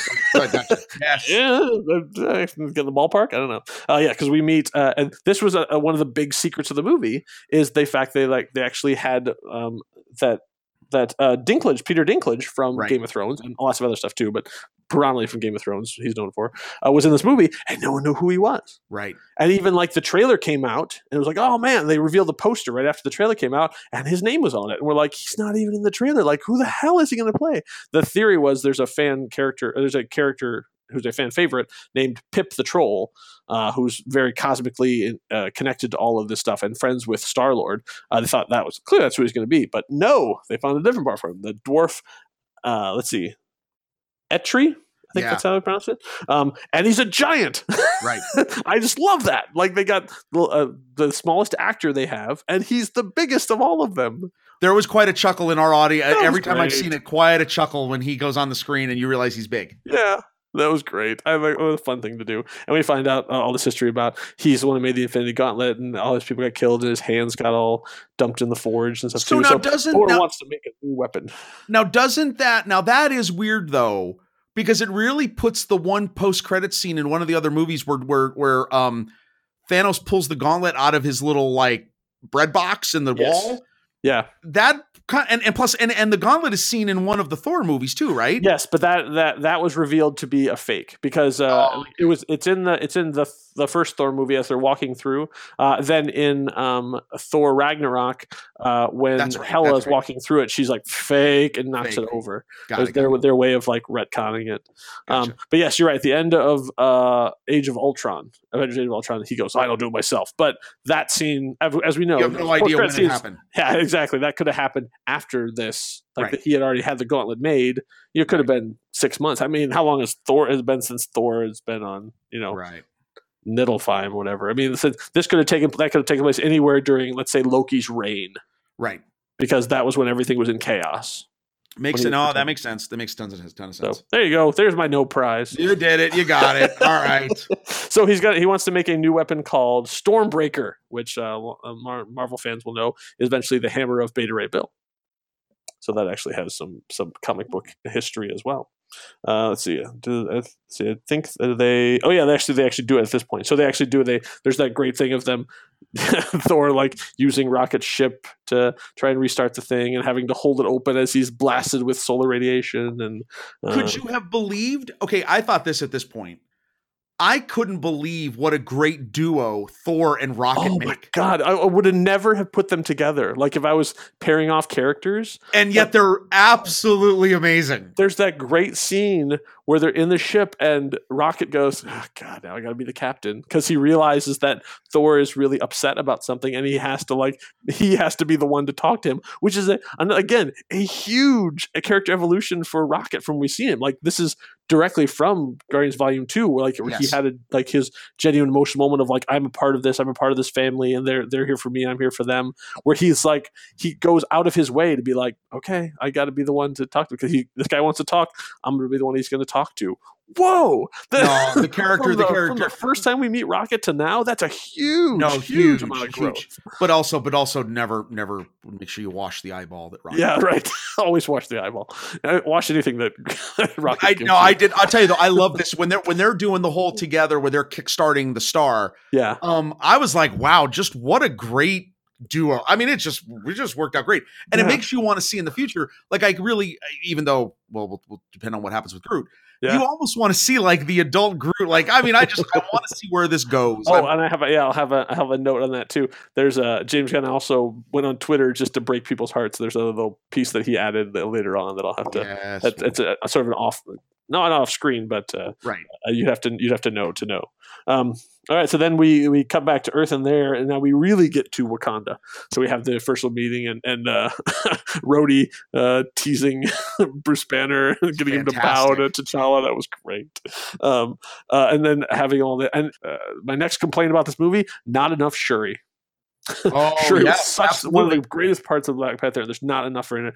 I would just like watch a half hour of just her and and Bruce Banner talking to each other Yes. about science stuff. I hope we get that. And I hope I hope it, it- her talking to Tony Stark too. And and oh my God, Shuri and Peter, please for God's sakes, bring Peter back and put him in the same room as No, Shuri. I, I, I, I- see, that's the other. beauty of this, though. The idea that you, you you already have gotten such great interactions, and you so want to see others, yes, and well, and and we're going to see ones that we didn't know we wanted. right. Uh, and, the- and and Bucky. And so there was a, there's a there's a bit of fan backlash that Bucky shows up.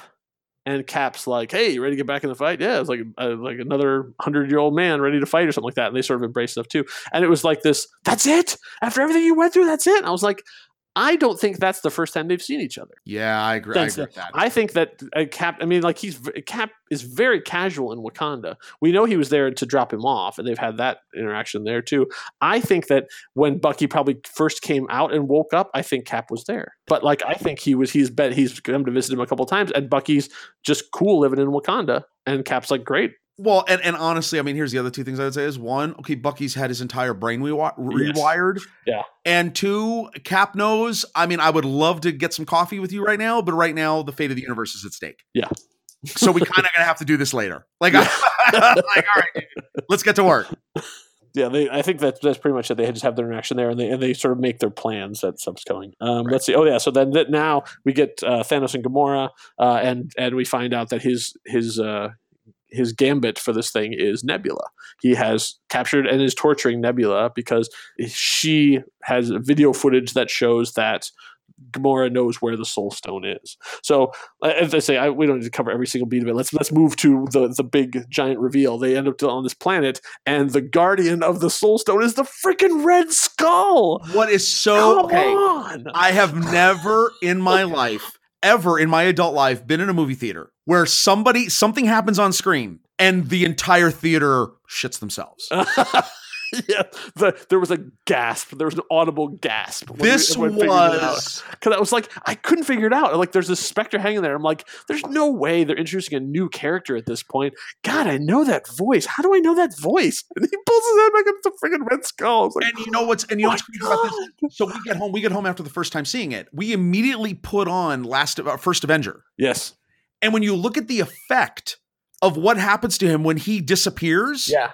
it's it's unbelievable how consistent all this is. yeah.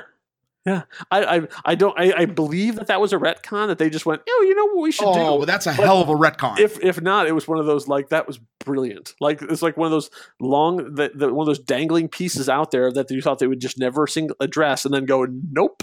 it was like I love oh, so perfect. No, it's it's perfect. And what I love about it is again this this interesting um sort of blanket over this entire movie is hey, I'm somebody put me here and it's somebody a lot more powerful than you or anybody else. Yeah, Like there's definitely like it's just interesting in that there are laws and rules that we have to abide by that yeah, Thanos even you can't change. Like I just I just was really it's interesting to to acknowledge that and to put that into the story because it it, it definitely plays into something which I think we're going to see in the in Avengers 4 that Yeah. happens in this part but we'll go ahead about what what Thanos has to do then. yeah. So, um, actually, do you, do you know that, that that is not Hugo Weaving? No, what? Yeah, Hugo Weaving um was did not enjoy his time as Red Skull mostly due to the makeup. Oh, I kind of thought they would go to him and be like, "Hey, we have a way to come back. All you have to do is record the voice and do the thing." And apparently, he went, "Nope, I'm done." So they're like, "Okay." So they actually got a person. His name is Ross Marquand. He's uh, from uh, Walking Dead. He is a a a top tier uh, impressionist. Uh, for those of you who are looking to have a good time, go and and email. I mean, uh, just search on YouTube for his for his stuff. He does this thing called micro impressions. Uh, let's see, um, his uh, let's see, you can look it up. Uh, M A R Q U A N D. He does this whole thing. Of, he does like five second impressions of people. It's it's like uh, Matthew McConaughey uh, can't find his gum. Like it's just these little ridiculous things, and he's so good because he can nail the character in just a short just a short burst where you're like, oh my god, that's just that's exactly right. They got him to do the voice of Red Skull. Wow, what's Hugo fantastic. Weaving. So he's doing Hugo Weaving doing the Red Skull. He's awesome. He's awesome. Yes. Yeah, it was a, one of those fun little things because I was really surprised because I, I I never thought I never considered the fact that it was, it was somebody other than Hugo Weaving because I was so uh, so convinced that that's who it was. Yeah, so then we have the whole thing of it turns out that uh, to get the Soul Stone, you have to sacrifice the thing you love. Nebula is laughing because like ah you don't love anything you're all about yourself. It turns out oh no he does in his sick twisted abuser way he still loves her. Yeah, gets a little dicey in the Well, you know, you know what's funny here. is is that is that I you know I mean like uh, what I thought was weird about the scene is it's played like as if you're not going to get it, and I was like, well, no, we get it. Like he, Yeah. yeah, he's doesn't get it. he is he is so maniacal, he's so perverse yeah in his value system that he's he is thinking that yes, I do love you, and I'm willing to throw you off the cliff. yeah I'll tell you this. So, so here, not because we can certainly get into it later, but I will say this. I think somehow, some way, because they have created such a complex villain mm-hmm. in Thanos in this, Thanos is somehow the way you're going to get Gamora back is yes Thanos is going to have to return to this place and fling himself off the cliff. Interesting. I, I think I I don't know if it's going to be exactly that, but I think this is integral to it. I Yes. the Soul Stone I think is the key to all of this, uh, and and and how things are going to get brought back in, in in some way, shape, or form. I, I don't know if, it, uh, if that's going to be if it's going to be him switching places with her because Correct, in right. The Soul Stone is, is, I think, is essentially the most powerful stone in the comics. Because when you when you get killed, you, you go into the stone and you're in this place called I think it's Soul World. Uh, you know, they they were not incredibly clever with their names, and you basically are alive inside the soul, like you're you're living a life there. So. And, and, and that comes back later on. I think we get a little glimpse of sort of like there's something more to the Soul Stone at the end because like after after the snapshot happens, there's a little thing. okay, we'll so- talk about that we get there. But I think I, I think I know eh, you might be right, but I, I think this is this is going to be key to Well, the next part. and And, that's- I, I, but I, I, I still can't figure out. I think Gamora's going to come back. And I oh, think oh no, I, I she'll think be, she's, she'll be the key. I think she's going to be the Jiminy Cricket, where she's going to be his conscience, and somehow I completely trade places with her, and then she'll be back. and I'll tell you this, I found a very, and this just may be me reaching, but I actually thought there was a big, there was a, a subtle connection between what happens in the Soul Stone when you see a couple of these scenes that happen and the afterlife that is shown in Black Panther. Yes. So there is definitely, this is something that is a thing, Mhm. and there is an afterlife, and it's real, Yeah. and it's in this universe. Like, I mean, Yeah. like, I, again, like, I really do think it's all connected in some way. Yeah.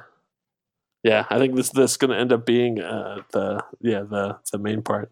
Uh, let's see. Nebula escapes and she meets up with uh, Quill, Drac, and Mantis. Drax and Mantis, uh, and then they end up meeting up with Stark, Strange, and, and uh, Spider Man, which is a great little scene too. Them like all have fighting amongst themselves, and then they all they all think the other one works for Thanos. And they have I'll to do you out- one better. That's right. And apparently, that was an improv line of Dave oh Bautista's. God, it's so great. That's a great scene though. Seeing them all come That is together. scene. That is a great scene. No, that that th- this is. I mean, you know, again, I when I saw this movie, you're thinking every five minutes. I kept saying to myself, "How do you top with the last five minutes?" Yeah. When you get to this point in the movie, you're like, "Okay, I'm just holding on because, wow, Yeah, it's just fantastic." Yeah, there's just there, there's uh, like all the th- the threads are coming together now too. We're all we're all meeting each other and stuff too. They, I love the fact that Guardians don't know who the Avengers are because why would they? You know, like they're the only on Earth thing and they were only Earth in the last couple of years. Uh, so then, all right. Well, so we got we got uh, 14. We got Right. That's right. Forty million snares. That's the that's that's another hugely hugely important part. So there, Doctor Strange goes into the future and watches multiple versions and uh, like uh, of them fighting Thanos and finds one way where they actually can beat him uh, of 14 million and, and however much there was 14 million plus uh, and he found one way to do it and then and sort of goes over the plan with them and i think he left out part. Oh, of course he did. Absolutely. So I, I, because I think he saw all of this happen. Because, because when he gets dusted later on, he says, "This was the only way." Right. And I think so. I think all of this, everything that we've seen, is part of his plan. So that's why, it's, to me, in in story was never the problem. Like, like my dislike of the movie the first time I saw it was not because of, because I I figured that out. I was like, okay, this is all part of Strange's plan. The, all these people dying uh, from the snapshot was all part of his plan. Like, this is the only way. Like, because something something in, in the in the process of what they did uh, is going to end up uh, bringing them back, or at least most of them back. Uh, so that was never my problem. Um, so we have um, then we have the the big, most expensive, probably the the entire budget of most movies, just on the last third of Infinity War, um, the the giant war battle, uh, and, and obviously the, uh, the the Jabari show up. That's awesome. We get a lot of the characters, not a lot of not a lot of character beats in this, which I, I kind of uh, I think they kind of missed some opportunities to have some other characters interacting with the Black Panther ones. But at the time, Black Panther hadn't come out yet, so they didn't know who was going to pop and who was going to really, you know, be popular. Uh, just the fact that everyone was there, I think, was good. But probably because they were all still there, they just like went two sound stages over and hey, look, it's all Black Panther. Yeah. you guys are all still here. That's right. Um, so uh, the, the, obviously the, the battle's great, but I mean it's it's it's just a lot of a lot of things. I mean we get to see everybody doing their their special abilities and stuff too, but like I said, there's not a lot of that stuff too until um, we get to see sort of the other thing. It, loo- it looks like Corvus Glaive has died from his wounds from Scotland because they say like sh- Proxima Midnight says something about that, so like we didn't all survive or something like that.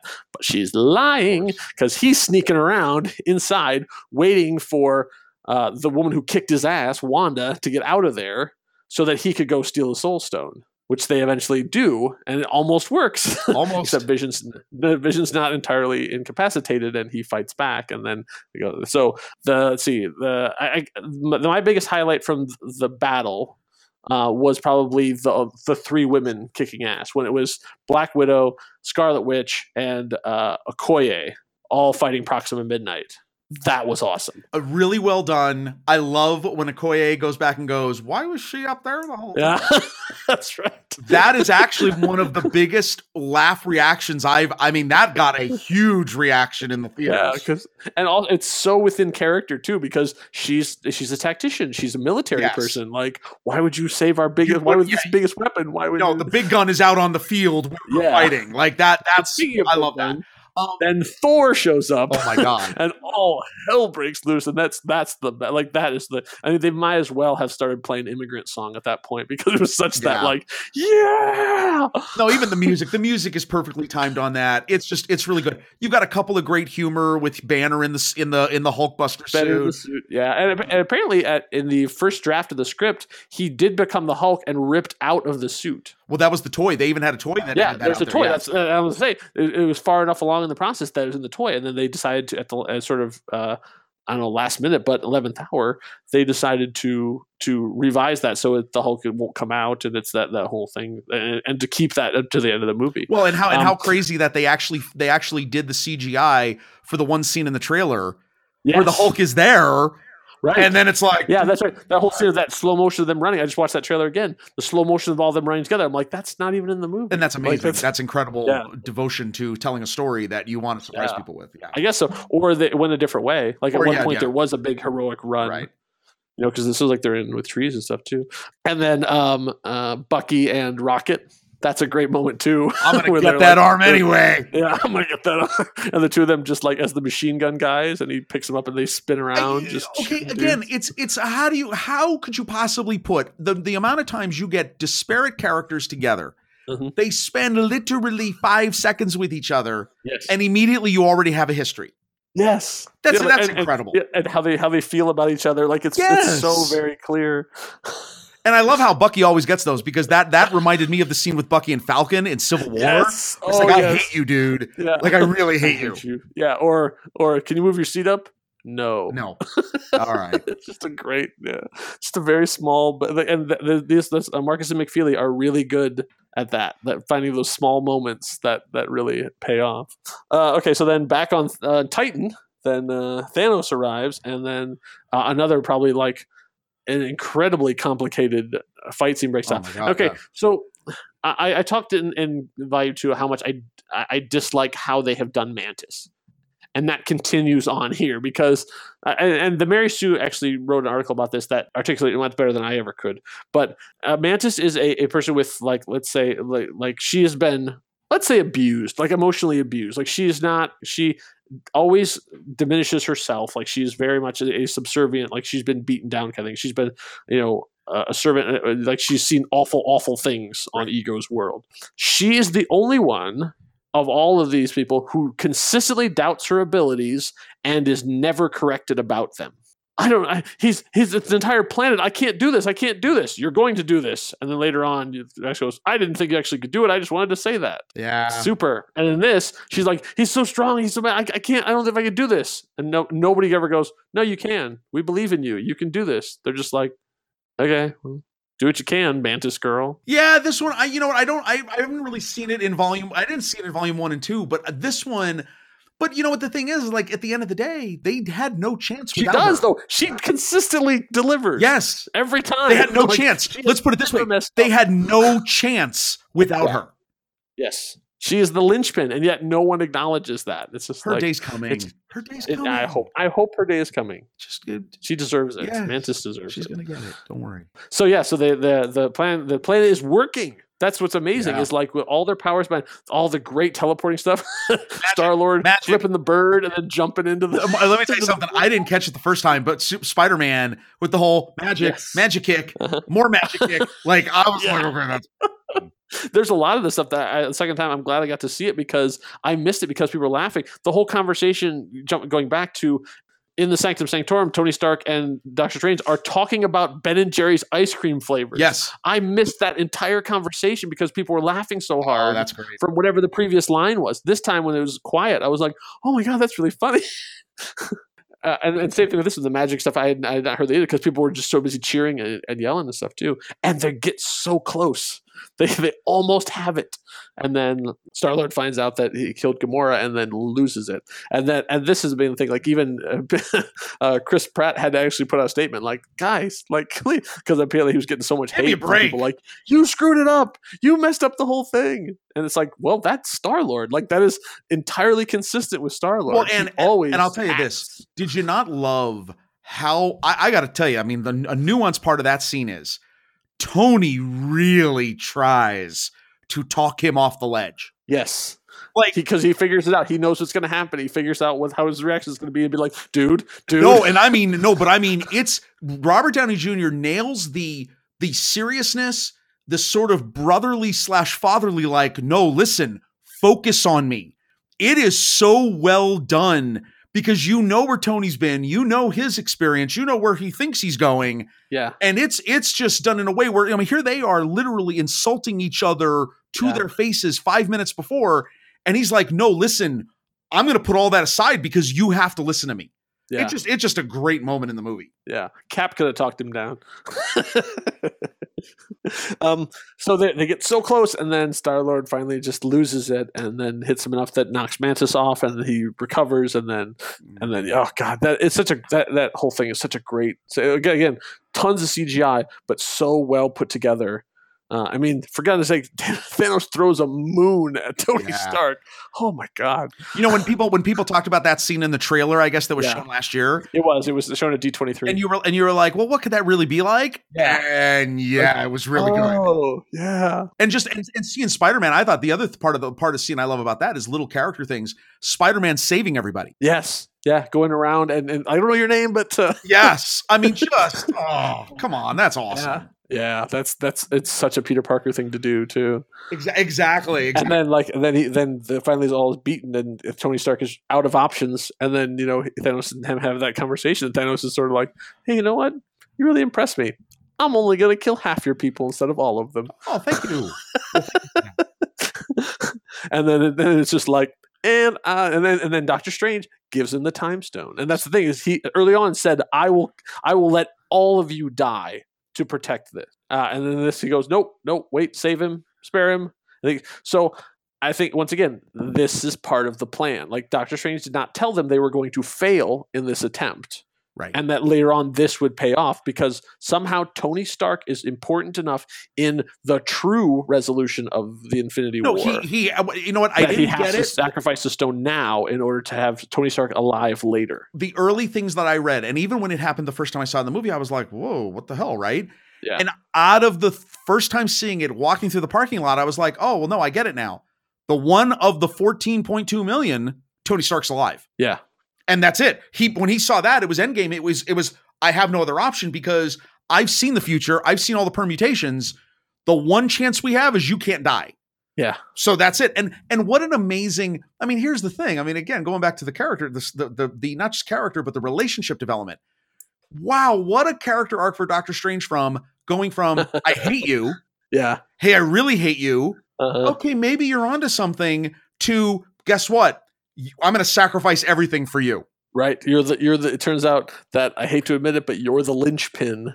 Wow. Yeah. That's, mm, yeah, that's awesome. Yeah, yeah. I, I gotta say, Benedict Cumberbatch is was so great in the. I mean, like, I like all these people that, that are playing sort of to their things, but he was because because he was the most different than what we've seen in the past Right.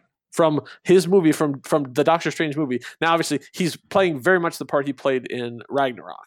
Right. Like it's that same guy, very consistent from there. But like he is uh, like really, really come into it on this. A maturity, Like, a character maturity Yes. has happened that you just have you've seen off screen. It hasn't happened. right? Yeah, Right. exactly. Like I mean, it's like I feel like we're missing. I I hope Doctor Strange two is about that. Right. That it goes back, you know, before that and shows like sort of how he got that sort of confidence. Right. Because but but yeah, because he's he's really really good in this subject. I mean, obviously RDJ is great too, but like all these guys are playing very much the characters they have played to this point, and he's the one who's sort of in a different place Absolutely. for whatever reason, just because they needed that guy. Uh, and then and then yeah, Thanos is like, "All right, hey, thanks for the stone. I'm out of here." And then shoo, back to Earth. All right, so then Thanos arrives, um, and you know, like the the battle is raging and stuff too. And then we really get to have that like, oh god, he's here and he's got all but one of the stones. Uh, and then you get to see people just one by one just falling, falling, falling in for him, like as he's just completely unstoppable at this point. Uh, and then Wanda having to make the sacrifice and having to kill the man she loves in order to uh, save the world. Uh, making the sacrifice play, laying on the uh, barbed wire so the other guy can get across. And you were so happy, and you thought, "Oh my God, this is amazing! They beat Yeah. him." And she does it. She blows up the stone. She kills Vision and blows the stone. And then it's And like, you went, "Yay!" yeah, you're like, eh. and then you got, oh sh- crap, time stone. and that's exactly what he does. Just shit, re- rewinds time and yanks it out. And then we get to see Vision like dead, dead, like completely just like desolate corpse falling out. Now, did Shuri get enough information on time that she has a Vision 2.0 up there? I Ah, don't know. I don't know. She's pretty good, but Right. weall see. right. A, a vibranium powered, uh, you know, version 2.0. Maybe he'll come back. Maybe he'll come back in the green and red, like like right from the Yeah, there you go. That's a good idea.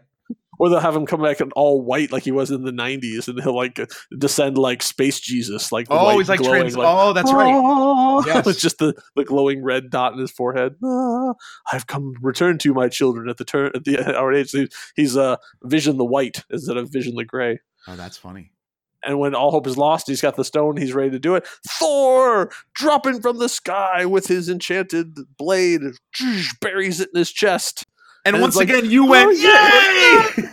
Did it? He did it! Yes. And it's like uh, Thanos is like, "Yeah, you should have aimed for the head." And snap. Okay, and in the snap, then we go into the Soul Stone. So that next scene is orange. And is like, and, and obviously you see the little girl. I think that is taking place in the Soul Stone. Oh, yes, I think so too. And so that he has that conversation with with young Gamora because Gamora is inside the Soul Stone now because she was sacrificed to get it. So I think she's there. Right. Uh, and then he has that thing of like, "Hey, I, I did it, I did it," and to come back to find out he's like. It, like it basically almost has ruined him. Like he's his whole side of his body is is like cracked and and ripped up and stuff. And the gauntlet is all uh, melted and warped and stuff too. So is the gauntlet. So here, here's the two things that struck me. Is one is that the gauntlet's destroyed. It looks that way, yeah. I mean, it's still on him and it still has the stones, and obviously the stones don't seem to be broken. but it looks like it is it is either malfunctioning or like you know on its on its last legs. Well, here's okay. So here, here's the interesting part I had on this. When he snaps his fingers, Yes. it's there. There is he knows there is a 50-50 chance he may be one of the souls that disappears. Yeah, he's got a big enough ego. I think he probably spared himself. Oh, interesting. Because I I'm thought because I I, thought that was even more like ground zero. yeah okay. Because I thought that was interesting and and and again that's where I definitely got the Black Panther afterlife vibe. Yeah, because I'm like, oh well, this is this is definitely connected because she's still there somewhere and they're talking and and and and I think really powerful. I mean, obviously powerfully done. Like, look, was it worth it? What did it cost you? Everything. Yeah, right. Like, okay, you know. Yeah. where So okay, so now this is this is where we're gonna do some Monday morning quarterbacking. Uh, here we go. Okay, so we see the we see the like basically the the no there's no music. Everything drops out, and one by one we see heroes dusted. Poof. Like first Bucky is the first one to go. Like how dare you? But and they one by one they go through. Uh, even then we go cut to Titan and on space and it's happening there too. All of the Guardians except for Rocket Raccoon are gone. How do you make Guardians Volume Three with just Rocket Raccoon? Uh, and they and they cut away, and then like it's it's like oh my god, what the hell? What what are we gonna what are we supposed to do now? And then even the Cap's last line in the movie is oh god, Yeah, and I and I again thought that was interesting. yeah. So like uh, they're like oh, okay, now they they kill they dust erase from existence, not from history, which I had this Right. conversation with somebody too. This is erased from now on, not they did not they never existed. They No, no. don't exist here forward. Exactly right. So why did they kill characters that we know are coming back? So it- was it was it to make it easier on us, the audience? Because here's what here's what I'm thinking. If you really wanted this to to really land and and stick, you don't kill Black Panther and and and the Guardian and and and Star Lord and Peter Parker because all those sequels are pretty much announced. I mean, Black Panther made a billion dollars. You don't think T'Challa's coming back? But if you did the if you did the dusting and it was Bucky and Okoye and Mbaku and and and uh, War Machine and Yeah. Wanda and like you know like all these things like it's, uh, suddenly all the supporting characters that were on the the the firing line could get dusted and you go holy crap this might be it I think I think they thought you're going to think some of that. I think because they had done Loki and they'd done Gamora up until Right. then, I think it was basically just, hey, who knows? There may be a reason. Well, I mean, look, we'll make the make the argument of how how coincidental is it that it's the original Avengers that survive, yes right right? like, I mean, and odd how that worked out huh? Uh, very odd. That's interesting. And I, I mean, look at as I was watching it, I, I was one, I was overcome by just the whole visual effect because the visual effect is incredibly well done. oh yeah yeah and the very whole much. thing. I mean, the uh, one, the defining moment in it, it- for that. For, I mean, seriously, I mean, I can't tell you how many 13, 14, 15 year olds that I my daughter knows that were traumatized by Peter, Parker's end. yes Not just because of how it was done and how apparently it was even improvised when they were filming it, which was phenomenal on Tom Holland's part, but even the whole his spider sense. He he knew it was yeah coming. he knew it was coming And so you're just like, "Oh my god, incredibly well done." I think you just you just are in the moment. It doesn't you know what? There's no way no matter who they had whoever they had knocked off, there would there would have been some theory and I think at the end of the day they're just like, uh whatever. I think personally for me, I think you it definitely makes the case that Captain America and Tony Stark are are not long for the world after next summer. yes I agree I mean, And I, I and- think and I thought that that would this would be that would be this this movie would be it for them but, Well, but see, now you got a, you got a you got a bonus movie. a bonus yeah a bonus yeah that's what it is You got a bonus movie. It's, it's I, I gotta say though, though the the the Russo brothers have done something that no one in the history of movies has done or will probably ever do, which is they got to kill Spider-Man on screen. oh yeah. That'll never ever happen in any Spider-Man movie ever. I can't imagine yeah, a scenario unless- unless where any studio would let them do Well, that. or you're just in phase six and you're like, all right, we got to figure something else out, right? Like, okay. I mean, Tom Holland is 50 years old. Yeah. and Spider-Man. And that's Let it. somebody else do it. Spider-Man Beyond, and we got to have to reboot this somehow. um, no, I mean, like, I think, I think it was just the whole effect of you had to gut punch people, and especially Yes. to end the movie the way they did. I mean, look at, you know, I mean, like seeing it, I thought it was so. Again, it was so haunting, and it was so crazy. And again, the music is just fading to black, and you'll never. I don't think you'll ever experience a movie theater. You'll never experience a group of people, maybe outside of live theater, Mhm. to where an audience just goes? Oh, yeah. And and I just I've think had, I've had audiences leave a movie confused before. Oh no, no, I mean not never- confused. I mean I mean just bereft with Yes. sadness. Like what? Yeah, and- especially and- from a Marvel movie. And where I and where I got and where I, I mean, look at I mean, I somehow I, I mean, again, in my head, I'm thinking to myself, well, yeah, I know there's Spider-Man: Homecoming two and another Yeah. Guardians and another Yeah. Black Panther movie, so I'm not really that worried about it. And what I loved was one, I loved I loved the what if. Like seriously, you'll I mean, I, I can't I can't all of us can't believe how much we want to see that next movie. Here's the other thing though. I love now the pairings we have. Mhm. I can't I hope they do not do this off screen.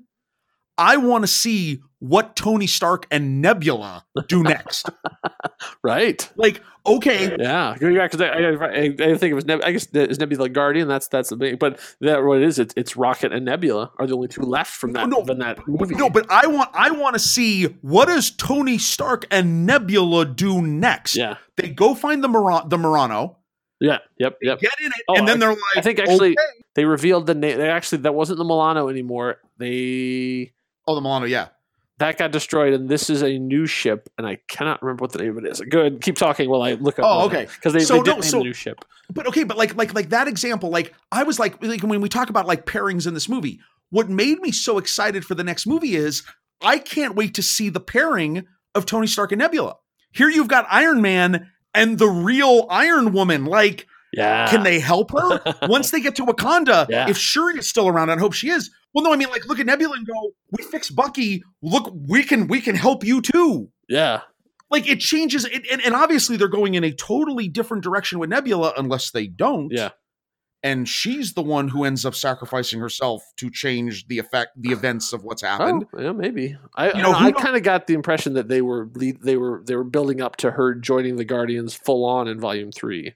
well and i and i kind of hope so and James hopefully would- has enough pull that he can be like, uh, could you spare her? but you know wouldn't it be see i mean like wouldn't it be an amazing turn for that character somebody who has been without love her whole existence Yes. to then actually understand what love is and to then sacrifice herself in some way for others Yeah. that would be Yeah. and and that as we've talked about in, in guardians of the galaxy Mhm.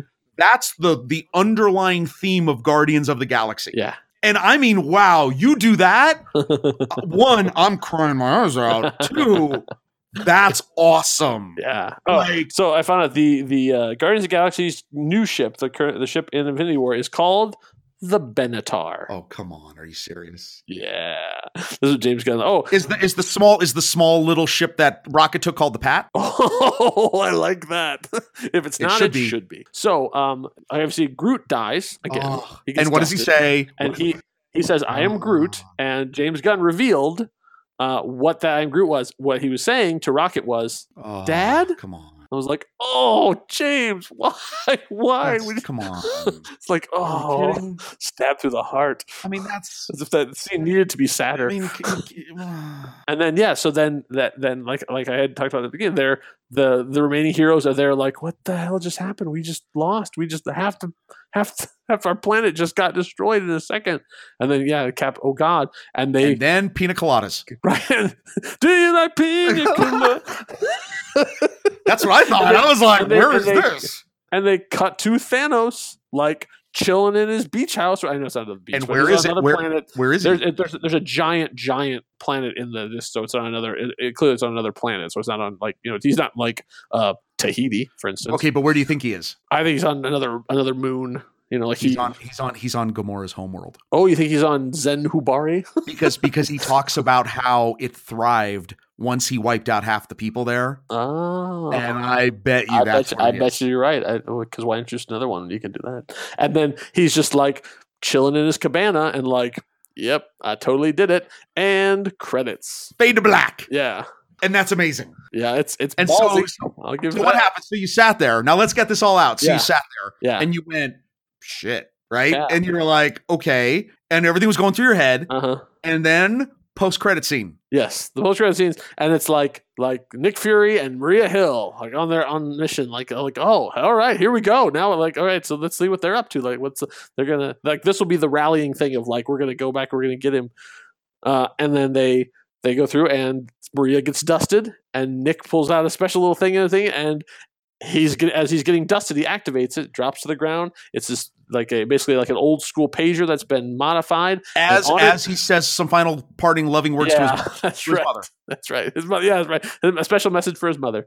Um, and then on the on the screen of it is the symbol for Captain Marvel. So didn't you think? Now here's what I thought was crazy. So when that happens, I'm like going yes in the theater, surrounded by about 300 people that were going. What the hell? Uh, is what that?" the- why is he have a- we got to watch two more of our heroes die. Why are you excited? Well, I mean, like because I am just okay. Here's what blows my mind about that is one, okay, there's hope. Yeah. That's that's that is a hope sign. What is amazing to me is we constantly talk and gush as as as fanboys Mhm. about how they have connected this story. Oh yeah. We've now gone to a new level of we haven't just connected all the dots in the past. We're connecting the dots that we haven't even shown you yet. yeah, that's true. And that's that is to that I bow my head and say you guys are amazing. Because to do that yeah. okay, I mean, like, and all that that says, and this gets into one thing I'm going to say about post credit scenes is okay. So my prediction absolutely on this is Ant Man and the Wasp. We're going to get a nice little, you know, cl- palette cleanser here Uh-huh. Yeah. coming, you know, in about another month. Yeah. But I am absolutely convinced that movie ends the fi- the final, the first post credit scene of that movie is Scott Lang and Harry Pym, Hank Pym, Uh-huh. and and Janet Van and Janet Pym, and and everybody's around a table, and half his family disappears. Oh, okay. Now, okay. So let, let's let's let's consider this from here on. This is the um, uh, future spoilers, rumors. Oh, yes. we're gonna, talk, we're gonna talk about uh, everything we know. So if, if you don't want to know anything about, because uh, we're gonna talk about stuff we know and stuff we suspect and stuff we've read. Okay, and- and- and-. So okay, and- and on I out- know- and so let's say that. anyone who doesn't want to know, like Stop I don't know listening. how- yeah, so you stop. You've made it. now. You've made it through this marathon now, though. You've already made it through an hour, an hour and forty minutes in. Here's the deal. come this far. But it, so if you, if you want, to, I don't know how long it'll be, but like you know, uh, you know, jump ahead a little bit, and if we're talking about, um, you know, thanking people, then you know we're done. But but let's get into this. I, I I don't think that's true. I think it's what's going to be is they. This is my theory. I have no, I have no basis in fact for this. My guess is it's going to take place before Infinity War. They're I gonna agree. Have, they're going to have their because that's the, the you can't really have a lightness of tone, wacky caper, time, everything when half the population of the Earth has been destroyed. I just you No. can't do that. This is too tonal of a shift. So they're going to be uh, doing all their stuff, and and eventually they're going to end up in the quantum realm. And I think they're going to be in the quantum realm when the snapshot happens. And they're going to come oh. out of it and have their big, and then like, hey, we did, we did, it. and then like at the end they'll be like, hey, what's everybody so upset about? You know, like it's it'll happen either in the, at the Oh. very end or in the post credits where suddenly time will catch up. Okay, so so so again, the post post credit scene Yes. be Hawkeye at his farmhouse. oh, coming. They're to, like, having coming lunch. to Scott. and Like Scott, we got to talk. no, no, no. They're just having lunch, and then all of a sudden his whole family Oh, disappears. Yeah. Because here's why. Here's what I. Here's what I want them. I, uh, what I want to see them say is, "Oh, you guys thought you could you could take a rain check. Right.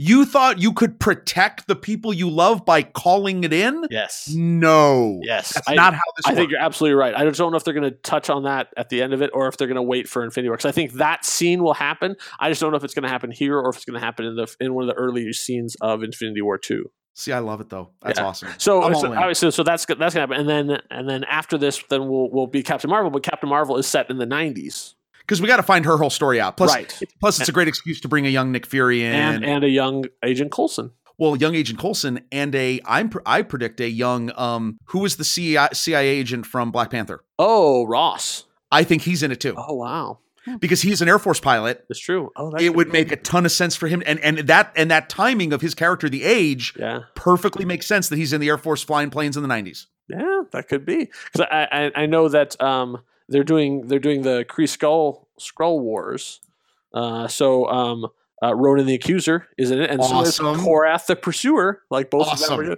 I'm like I'm hope Korath gets some justice because Korath was very ill served by the first Guardians. As movie. as we said, we've talked about that. No, I Yeah. I think that's I think what they've turned, and I mean, gonna a lot of people. Now you really have to be hardcore to be following a lot of these types of rumors. yeah, I will say that the, Ca- Captain Marvel sounds like it is going to be a barn burner of a movie that people don't even realize is coming. Yeah. because because that's the so, movie too. That is going to prepare you for Avengers Four, or whatever it's called. Yeah. in a way and, and and the fact that it's going to just i mean you know okay they're obviously learned they've learned about the success of wonder woman Mm-hmm. and i think it's going to be incredible like i i think it's i think they are going to hit a smash with that movie I think so too. I think it has a potential to be ginormous. Uh, in the same way that Black Panther really surprised people Yes. by how much. it- The same thing with this one. I think it's going to really, really surprise a bunch of people because we're going to see a like like they've already talked about a level of power we've not seen in, in Marvel before. Like she's going to be the equivalent of their Superman. well and well no she uh, that she is and i think you're going to explain well where was she in avengers 1 and 2 Yes. So I- that's I, the I thing. think there's going to be an explanation for that they're have not to be off in space doing stuff too. And why? And, and the, the the retcon I'm waiting for is why didn't he call her during the Chitauri invasion? well there's, there's got to be a reason and i and, and there's no way it's not going to be addressed it's going to be addressed I hope so. um. So okay. So let's see. Let's talk about spoilers for potentially for Avengers four or Avengers Infinity War two, whatever it is. I, I I've I, I just because I was so like so upset about it, I sort of dug in to try and find out what we know and what we suspect. So obviously, they're the like uh, Ant Man and um, uh, Hawkeye are going to play a bigger role. Uh, apparently, the, the all the emotionally emotional and and character arc stuff for Black Widow and for Captain America is going to be in that movie. Like they moved all of that his stuff to there. So he was basically just like almost just there for for you know just to shout commands or something. He Right. had no arc. All that stuff is in part two. I've also heard uh, there is some kind of a time travel element involved, and so the, the part of that is a comment that um, Gwyneth Paltrow made, where she, not quite understanding that there are two Infinity War movies, was talking to someone about the Infin- about Infinity War, thinking it was one thing, Right. and talked about stuff that had happened but we haven't seen yet. And she talked about the how much she liked the evolution of the relationship, where it was like they were business partners and they were friends, and then they became a relationship, and then now you find in Infinity War they're married and have a child, and we went, "Excuse me." So wait. Now, now, well, now, hold on a second. So let me let me throw this out here. I saw that and I was like, you know, you know what would be hilarious is if the scene where they're in the park at the beginning, yes. she's already pregnant. Oh well, but the, he she says that she's not. Oh, really? I didn't Yeah. hear that. Yeah, when they're talking, Oh. she, she says like, "Nope, nothing." You know, he's like, he's like, so you know, you have that that kind of dream where you think this thing, and another thing, wait, we had a kid, and she's like, "Well, there's nothing going on here, so you don't have to worry about that." Well, maybe she doesn't know yet. Well, even Ah, whatever. I think what's going to happen is the next Infinity War two is going to open ten years from now. It's going to open like the the title card will come up and it'll be like you know twenty thirty or whatever, and we're already we're way past the aftermath of half the Earth, and then we'll see what the Earth is like. And Tony is is is married and has a kid, and then he finally figures out how to do something. Oh no, see, I was going in the way that it takes it takes him and Nebula ten years to make it back to Earth, and in that time they've created sort of a relationship. Oh, And and you find out that Pepper's already had the kid, and the kid's like ten years old now, um, and hilarity ensues. Uh, I could be dad thing. I could maybe That's not going to happen. That's I'm not gonna happen. kidding. Um, uh, the other the other thing that that is is part of it uh, is that apparently there is supposed to be a rumor of a time travel element involved. because There's- of because of set photos, right? Yes, set photos came out that uh, had a bunch of the characters all wearing this particular wristband. That like in- like a, a, a in character, like all of them are wearing this thing. That supposedly they think is like a time travel band of some kind. And and and Captain America's in his original. And, and that's right. And then and Captain Right. America was in his original outfit, like no beard, like and and they apparently recreated the Battle of New York, but Ant Man is there now. Exact, exact, and and not only that, but he's in his original suit too. Yes, yes. yes. And and uh, hawkeye is in a brand new outfit, but in that in that scene, like you know, he's in like the the what we assume to be the Ronin outfit. When you when you heard that, did you get slightly concerned? I did because I was like, Because- oh, because God, I they really got- doing time travel, like Well, no, really, and I got I got a little like like a Matrix Three vibe. uh, yeah. Like it's all gonna go real sideways. and then I was like, no, it can't because they No, have to no. be because I- they got they have to have seen that movie. Number one, yes, number two, you know, like brothers. I don't know. Maybe you know, as long as we don't hear about anything going on with the Russo brothers, I'm just going to leave it at that. I mean, I, I'm just a little concerned. Like, Yeah. uh, I wonder where don't that's know. I going. Yeah, I know. I thought that too. uh, But I, yeah, I'm a little, I, I'm a little concerned about that too. But I, I hope they have a plan. I mean, obviously, the time, time, you know, time manipulation would be the biggest thing in there. That's, in my estimation, that's the most powerful of the stones. like we But saw. I love the idea. I love the concept that the quantum realm, the quantum realm, clearly will play a role. I think so. I think it's going to be a major Yeah. part of it. Yeah. Yeah. But yeah, so that's that's that's pretty much all I I have heard. At this point, I expect it to be amazing. I don't expect to be let down. I Yeah. expect. I absolutely expect Ant Man and the Wasp to connect. That I mean, the main Oh, thing I- is, yeah, of course. I expect it to connect in some way. I can't believe as much as I look forward to Infinity War, I actually am looking forward to Captain Marvel, probably with the same amount of anticipation. And I can't wait to see. I can't wait to see what how this how this story how does this phase concludes next year. yes. I can't wait. I think it's going to be amazing. How are we go? When are we going to find out what the new movie is called? And and how big of a letdown will it be when we find out? Okay, so interesting, interesting um thing was. So you know at the end of the title cards that we have in, in all these movies that that different people will, will return. Yes. Did we talk about what what it said at the end of this movie? No. What did it say in this one? Because this one it was Thanos will return. Oh. okay, interesting. Which that. which which tells me well i mean here's here's the prediction I am not trying to make anything big out of that Uh-huh. it's one that it was thanos and not anybody else yeah. and two i wonder if they don't sneak the title in the back end of captain marvel yeah, that probably that might not be a bad thing. You think they'll wait that long? I mean, that's only February, March, Well, April. That's well, only well- three months before the movie comes out. but you know what the Mark? I mean, deal, you know, you know as well as I do. Toy Fair happens in well, to- well but they've done but- February. yeah but, but here's here's the problem that they've boxed themselves into spider-man homecoming 2 comes out two what two three months after infinite after avengers 4 Yeah. well how are you going to do that how, you can't start the promotion of that movie right? until after the middle of May. Yeah, So you're already in that box. I'm I'm not surprised if I wouldn't be surprised if Disney is just saying, you know what? 2019, we the first half of 2019 is all Marvel. yeah. We are just going to promote the heck out of Marvel.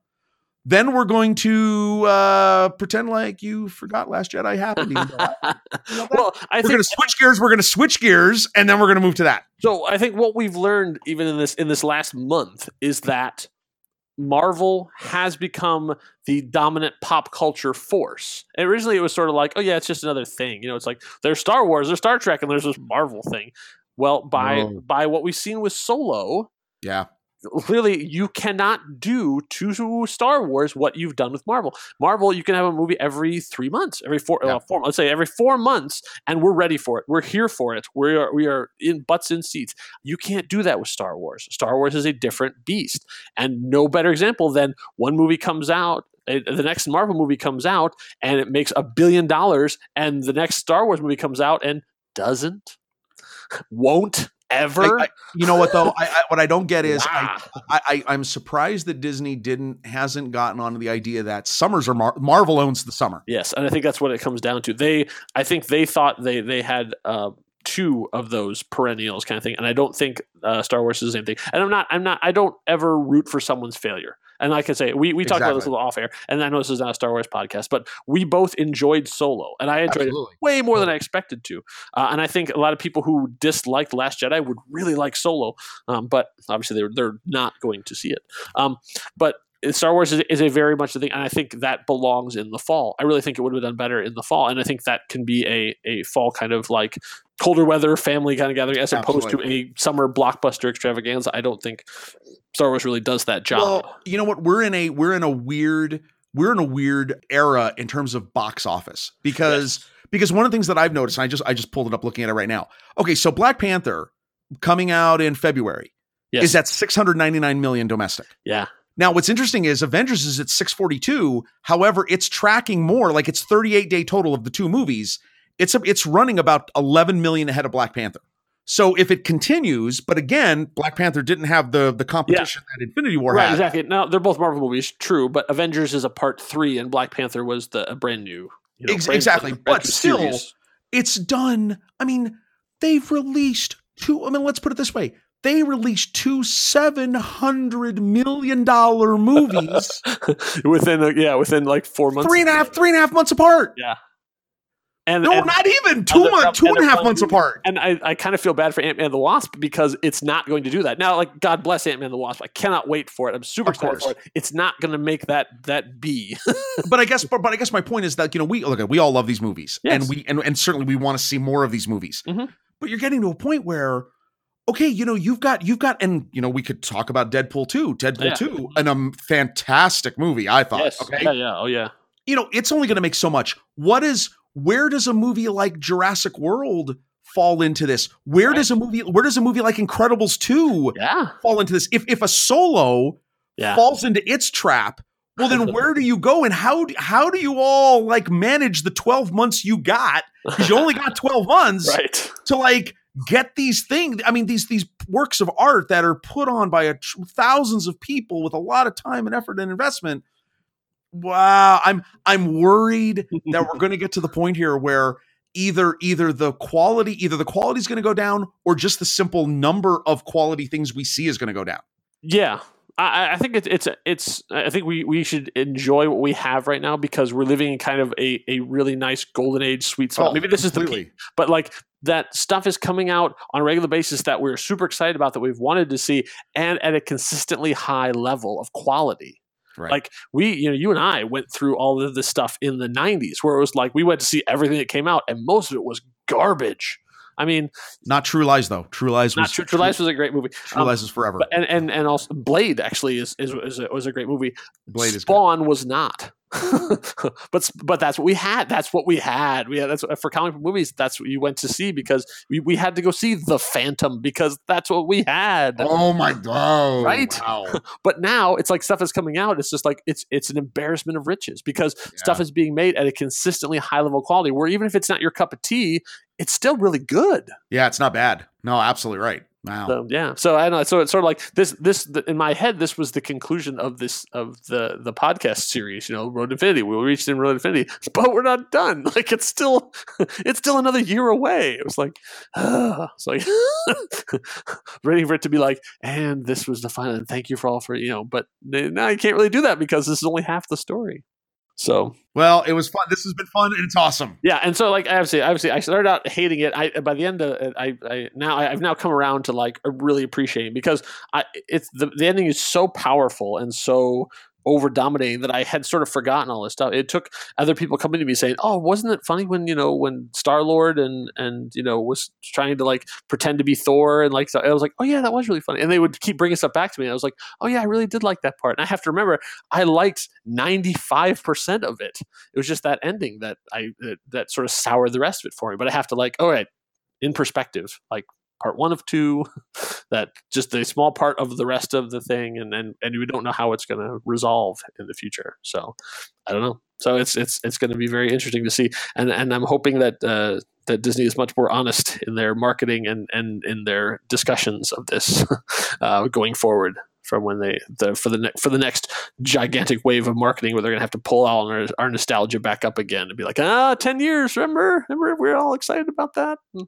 saying goodbye to people and saying hello to others and I wouldn't bet on it. I I, think, I I don't think that's how the hype machine works. But I'm just gonna say it was fun. So uh, yeah, thank you to everyone for listening for coming along on this way. I hope that uh, that this was a satisfying payoff for all of the for all the time you've been waiting for this to to have our, our uh, what we thought would be our final episode turns out not to be. Thank you, of course, to uh, engineer Alice for uh, having to put up with all this, uh, all the nonsense, garbage, uh, stupid comments that we make. She has to listen to all of them. You only get to hear the good stuff. So Thank- uh, thank all you, praise Alice. to her. So Yes. all hail, hail engineer Alice. So uh, yeah, so thank you, Rob, for uh, for sitting and, and talking about this with me. It was uh, My pleasure. it's it's a, always a pleasure to talk to you, and it's always this is this is a good time to do things. So we'll have to figure out what the next thing is after. There we Ant-Man. go, I'll, call. I'll call you after Ant Man and the Wasp. Talk about the next part. So. Thank you. Uh, so thank you all for listening. Uh, we will be back uh, probably for Ant Man and the Wasp in some point in the future. Uh, and uh, as always, uh, like, subscribe, do all the things. Thanks. Thank you. You've been listening to the Road to Infinity podcast, brought to you by Legible Scrawl. Find us on Facebook, Twitter, or even at our website at www.legiblescrawl.com. We'll see you further on up the road.